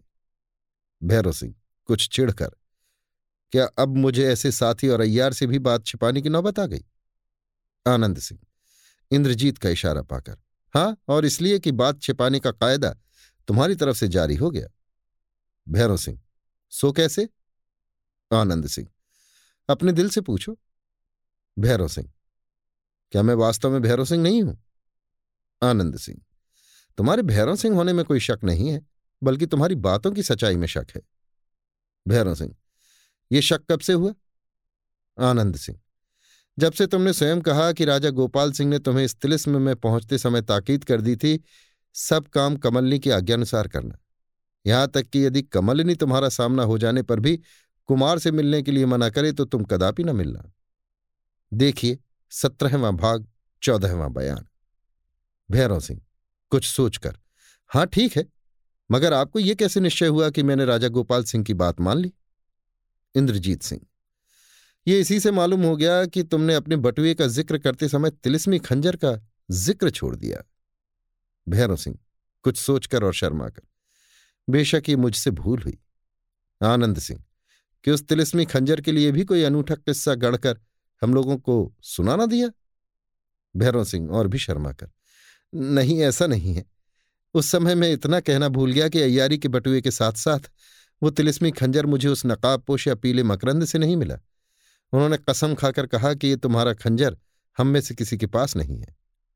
आनंद सिंह हाँ और तुमने मान लिया। भैरव सिंह, हिचकता हुआ, इस जरा सी भूल हो जाने पर ऐसा नहीं होना चाहिए कि आप लोग अपना विश्वास मुझ पर से उठा लें। इंद्रजीत सिंह। नहीं नहीं, इससे हम लोगों का ख्याल ऐसा नहीं हो सकता कि तुम भैरव सिंह नहीं हो। या अगर हो भी तो हमारे दुश्मन के साथी बनकर हमें नुकसान पहुँचाया चाहते हो। कदापि नहीं। हम लोग अब भी तुम्हारा उतना ही भरोसा रखते हैं जितना पहले रखते थे।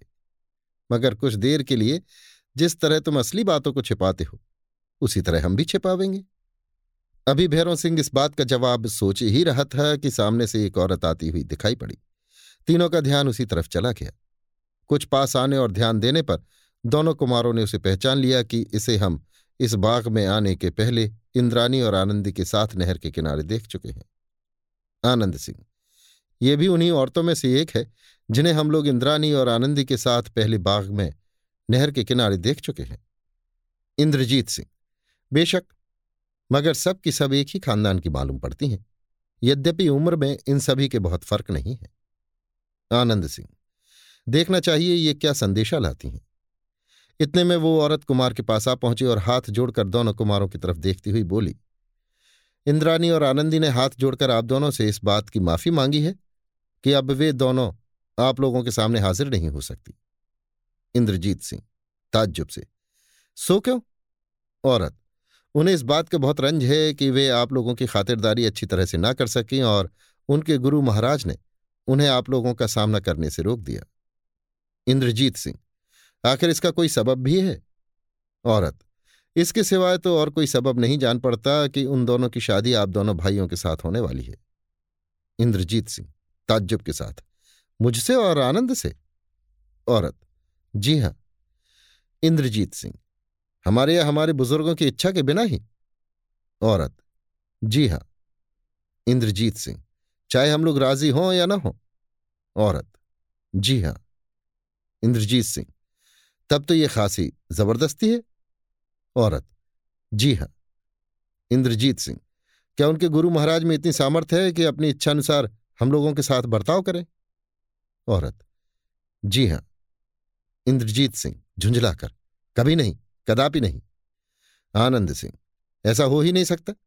औरत से। जो जाने के लिए अपना मुँह फेर चुकी थी। क्या तुम जाती हो? औरत। जी हाँ। इंद्रजीत सिंह। बस इतना ही कहने के लिए आई थी। औरत। जी हाँ। इंद्रजीत सिंह। क्या भेजने वालों ने तुम्हें कह दिया था कि जी हाँ के सिवाय और कुछ मत बोलना? औरत। जी हाँ। इंद्रजीत सिंह की झुंझलाहट देखकर उस औरत को भी हँसी आ गई और वो मुस्कुराती हुई जिधर से आई थी, उधर ही चली गई तथा थोड़ी दूर जाकर नज़रों से गायब हो गई। तब भैरव सिंह ने दिल लगी के तौर पर कुमार से कहा, आप लोगों की खुशकिस्मती का कोई ठिकाना है? रंभा और उर्वशी के समान औरतें ज़बरदस्ती आप लोगों के गले मड़ी जाती हैं। तिस पर मज़ा ये है कि आप लोग नखरा करते हैं। ऐसा ही है तो मुझे कहिए, मैं आपकी सूरत बनकर ब्याह कर लूँ। इंद्रजीत सिंह, तब कमला किसके नाम की हाड़ी चढ़ावेगी? भैरव सिंह, अजी कमला से क्या जाने कब मुलाकात हो और क्या हो? ये तो परोसी हुई थाली ठहरी। इंद्रजीत सिंह, ठीक है मगर भैरव सिंह, जहाँ तक मेरा ख्याल है मैं समझता हूँ कि तुम्हें इस ब्याह शादी वाले मामले की कुछ न कुछ खबर ज़रूर है। भैरव सिंह, अगर खबर हो भी तो अब मैं कुछ कहने का साहस नहीं कर सकता। आनंद सिंह, सो क्यों? भैरव सिंह, इसलिए कि आप लोग मुझे झूठा समझ चुके हैं। इंद्रजीत सिंह, सो तो ज़रूर है। भैरव सिंह, चिढ़कर, अगर ऐसा ही ख्याल है तो अब मैं आप लोगों के साथ रहना भी मुनासिब नहीं समझता। इंद्रजीत मेरी भी यही राय है। भैरव सिंह अच्छा तो सलाम करता हुआ, जय माया की। इंद्रजीत सिंह, जय माया की। आनंद सिंह, जय माया की। मगर ये तो मालूम हो कि आप जाएँगे कहाँ? भैरव सिंह, इससे आपको कोई मतलब नहीं। इंद्रजीत सिंह हाँ साहब, इससे हम लोगों को मतलब नहीं। आप जाइए और जल्द जाइए। इसके जवाब में भैरव सिंह ने कुछ भी न कहा और वहाँ से रवाना होकर पूरब तरफ़ वाली इमारत के नीचे वाली एक कोठरी में घुस गया। इसके बाद मालूम न हुआ कि भैरव सिंह का क्या हुआ या कहाँ गया। उसके जाने के बाद दोनों कुमार भी धीरे धीरे उसी कोठरी में चले गए, मगर वहाँ भैरव सिंह दिखाई न पड़ा और न उस कोठरी में से किसी तरफ़ जाने का रास्ता ही मालूम हुआ। इंद्रजीत सिंह, आनंद से क्यों हम लोगों का ख्याल ठीक निकला ना? आनंद सिंह निसंदेह वो झूठा था। अगर ऐसा न होता तो जानकारों की तरह इस कोठरी में घुसकर गायब न हो जाता। इंद्रजीत सिंह, बात तो यह है कि तिलिस्म के इस भाग में बहुत समझ बूझ कर काम करना चाहिए, जहाँ की आबो हवा अपनों को भी पराया कर देती है। आनंद सिंह, मामला तो कुछ ऐसा ही नज़र आता है। मेरी राय में तो अब यहाँ चुपचाप बैठना भी व्यर्थ जान पड़ता है। यहाँ से किसी तरह जाने का उद्योग करना चाहिए। इंद्रजीत सिंह, अब आज की रात तो सब्र करके बिता दो। कल सवेरे कुछ ना कुछ बंदोबस्त ज़रूर करेंगे। इसके बाद दोनों भाई वहाँ से हटे और टहलते हुए बावली के पास आकर संगमरमर वाले चबूतरे पर बैठ गए। उसी समय उन्होंने एक आदमी को सामने वाली इमारत के अंदर से निकलकर अपनी तरफ़ आते देखा। ये शख्स वही बुढ़ा दारोगा था, जिससे पहले बाग में मुलाकात हो चुकी थी। जिसने नानक को गिरफ़्तार किया था और जिसके दिए हुए कमंद के सहारे दोनों कुमार उस दूसरे बाग में उतरकर इंद्रानी और आनंदी से मिले थे। जब वो कुमार के पास पहुँचा तो साहब सलामत के बाद कुमारों ने उसे इज़्ज़त के साथ पास बैठाया और यों बातचीत होने लगी। इंद्रजीत सिंह, आज पुनः आपसे मुलाकात होने की आशा तो न थी? दारोगा, बेशक मुझे भी इस बात का गुमान न था, परंतु एक आवश्यक कार्य के कारण मुझे आप लोगों की सेवा में उपस्थित होना पड़ा। क्षमा कीजिएगा, जिस समय आप कमंद के सहारे उस बाग में उतरे थे, उस समय मुझे इस बात की कुछ भी खबर न थी कि उन औरतों में, जिन्हें देखकर आप उस बाग में गए थे, दो औरतें ऐसी हैं, जिन्हें और बातों के अतिरिक्त यहाँ की रानी कहलाने की प्रतिष्ठा भी प्राप्त है। ज़िंदगी का पिछला भाग इस बुढ़ौती के लिबास में काट रहा हूँ, इसलिए आँखों की रोशनी और ताकत ने भी एक तौर पर जवाब ही दे दिया है, इसलिए मैं उन औरतों को भी पहचान न सका। इंद्रजीत सिंह, खैर तो ये बात ही क्या थी, जिसके लिए आप माफ़ी मांग रहे हैं और इससे मेरा हर्ज भी क्या हुआ? आप उस काम की फ़िक्र कीजिए, जिसके लिए आपको यहाँ आने की तकलीफ़ उठानी पड़ी। दारोगा, इस समय वे ही दोनों अर्थात इंद्रानी और आनंदी मेरे यहाँ आने का सबब हुई हैं। मैं आपके पास इस बात की इत्तला करने के लिए भेजा गया हूँ कि परसों उन दोनों औरतों की शादी आप दोनों भाइयों के साथ होने वाली है। आशा है कि आप दोनों भाई इसे स्वीकार करेंगे। इंद्रजीत सिंह, मैं अफसोस के साथ ये जवाब देने पर मजबूर हूँ कि हम लोग इस शादी को मंजूर नहीं कर सकते और इसके कई सबब हैं। दारोगा ठीक है, मुझे भी पहले पहले यही जवाब सुनने की आशा थी। मगर मैं आपको अपनी तरफ़ से भी नेक नियति के साथ ये राय दूँगा कि आप इस शादी से इनकार न करें और मुझे उन सब बातों के कहने का मौका न दें, जिन्हें लाचारी की हालत में निवेदन करके समझाना पड़ेगा कि आप इस शादी से इनकार नहीं कर सकते। बाकी रही ये बात कि इनकार करने के कई सबब हैं, सो यद्यपि मैं उन कारणों के जानने का दावा तो नहीं कर सकता मगर इतना तो ज़रूर कह सकता हूँ कि सबसे बड़ा सबब जो है वो केवल मुझी को नहीं, बल्कि सभी को, यहाँ तक कि इंद्रानी और आनंदी को भी मालूम है। परंतु मैं आपको भरोसा दिलाता हूँ कि किशोरी और कामनी को भी इस शादी से किसी तरह का दुख न होगा, क्योंकि उन्हें इस बात की पूरी पूरी खबर है कि ये शादी ही आपकी और उनकी मुलाकात का सबब होगी। बिना इस शादी के हुए वे आपको और आप उन्हें देख भी नहीं सकते। इंद्रजीत सिंह मैं आपकी बातों पर विश्वास करने की कोशिश करूँगा। परंतु और सब बातों को किनारे रखकर मैं आपसे ये पूछता हूँ कि ये शादी किस रीत के अनुसार हो रही है? विवाह के आठ प्रकार शास्त्र ने कहे हैं, ये उनमें से कौन सा प्रकार है और ऐसी शादी का नतीजा क्या निकलेगा? यद्यपि इसमें मेरी कुछ हानि नहीं हो सकती, परंतु मेरी अनिच्छा के कारण जो कुछ हानि हो सकती है, इसका विचार लड़की वाले के सिर है। दारोगा, ठीक है मगर जहाँ तक मैं सोचता हूँ, इन सब बातों पर अच्छी तरह विचार किया जा चुका है और ज्योतिषी ने भी निश्चय दिला दिया है कि इस शादी का नतीजा दोनों तरफ़ बहुत अच्छा निकलेगा। यद्यपि आप इस समय प्रसन्न नहीं होते, परंतु अंत में बहुत ही प्रसन्न होंगे। अच्छा इस समय तो मैं जाता हूँ, क्योंकि मैं केवल इत्तला करने के लिए आया था वाद विवाद करने के लिए नहीं। परंतु इसका जवाब पाने के लिए कल प्रातःकाल अवश्य आऊँगा। इतना कहकर दारोगा उठ खड़ा हुआ और जवाब का इंतज़ार कुछ भी न करके जिधर से आया था, उधर ही चला गया। उसके जाने के बाद कुछ देर तक तो दोनों भाई उसी जगह बातचीत करते रहे और इसके बाद ज़रूरी कामों से छुट्टी पाकर और उसी बावली पर संध्या वंदन कर पुनः उस कमरे में चले आए, जिसमें दोपहर तक बिता चुके थे।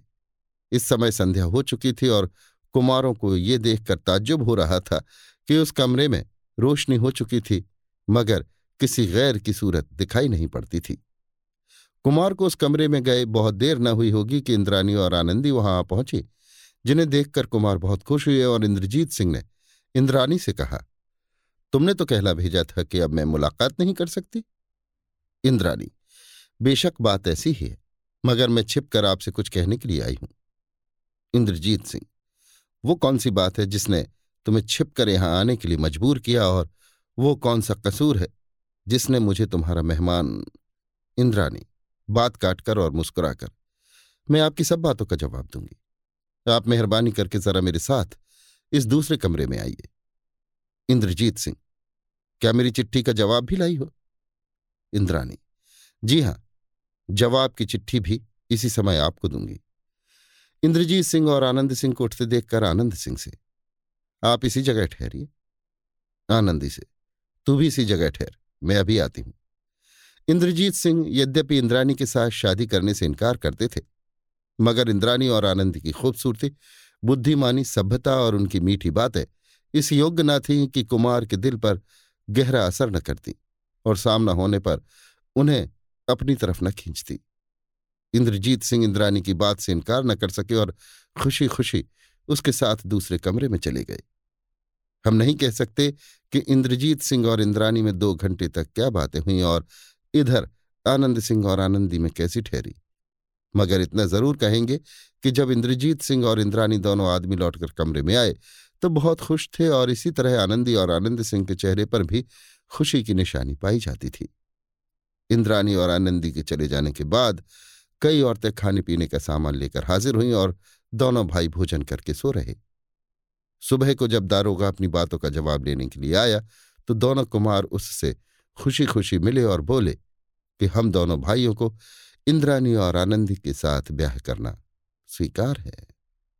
अभी आप सुन रहे थे देवकी नंदन खत्री के लिखे उपन्यास, चंद्रकांता संतति के अठारहवें भाग के ग्यारहवें बयान को मेरी यानी समीर गोस्वामी की आवाज़ में।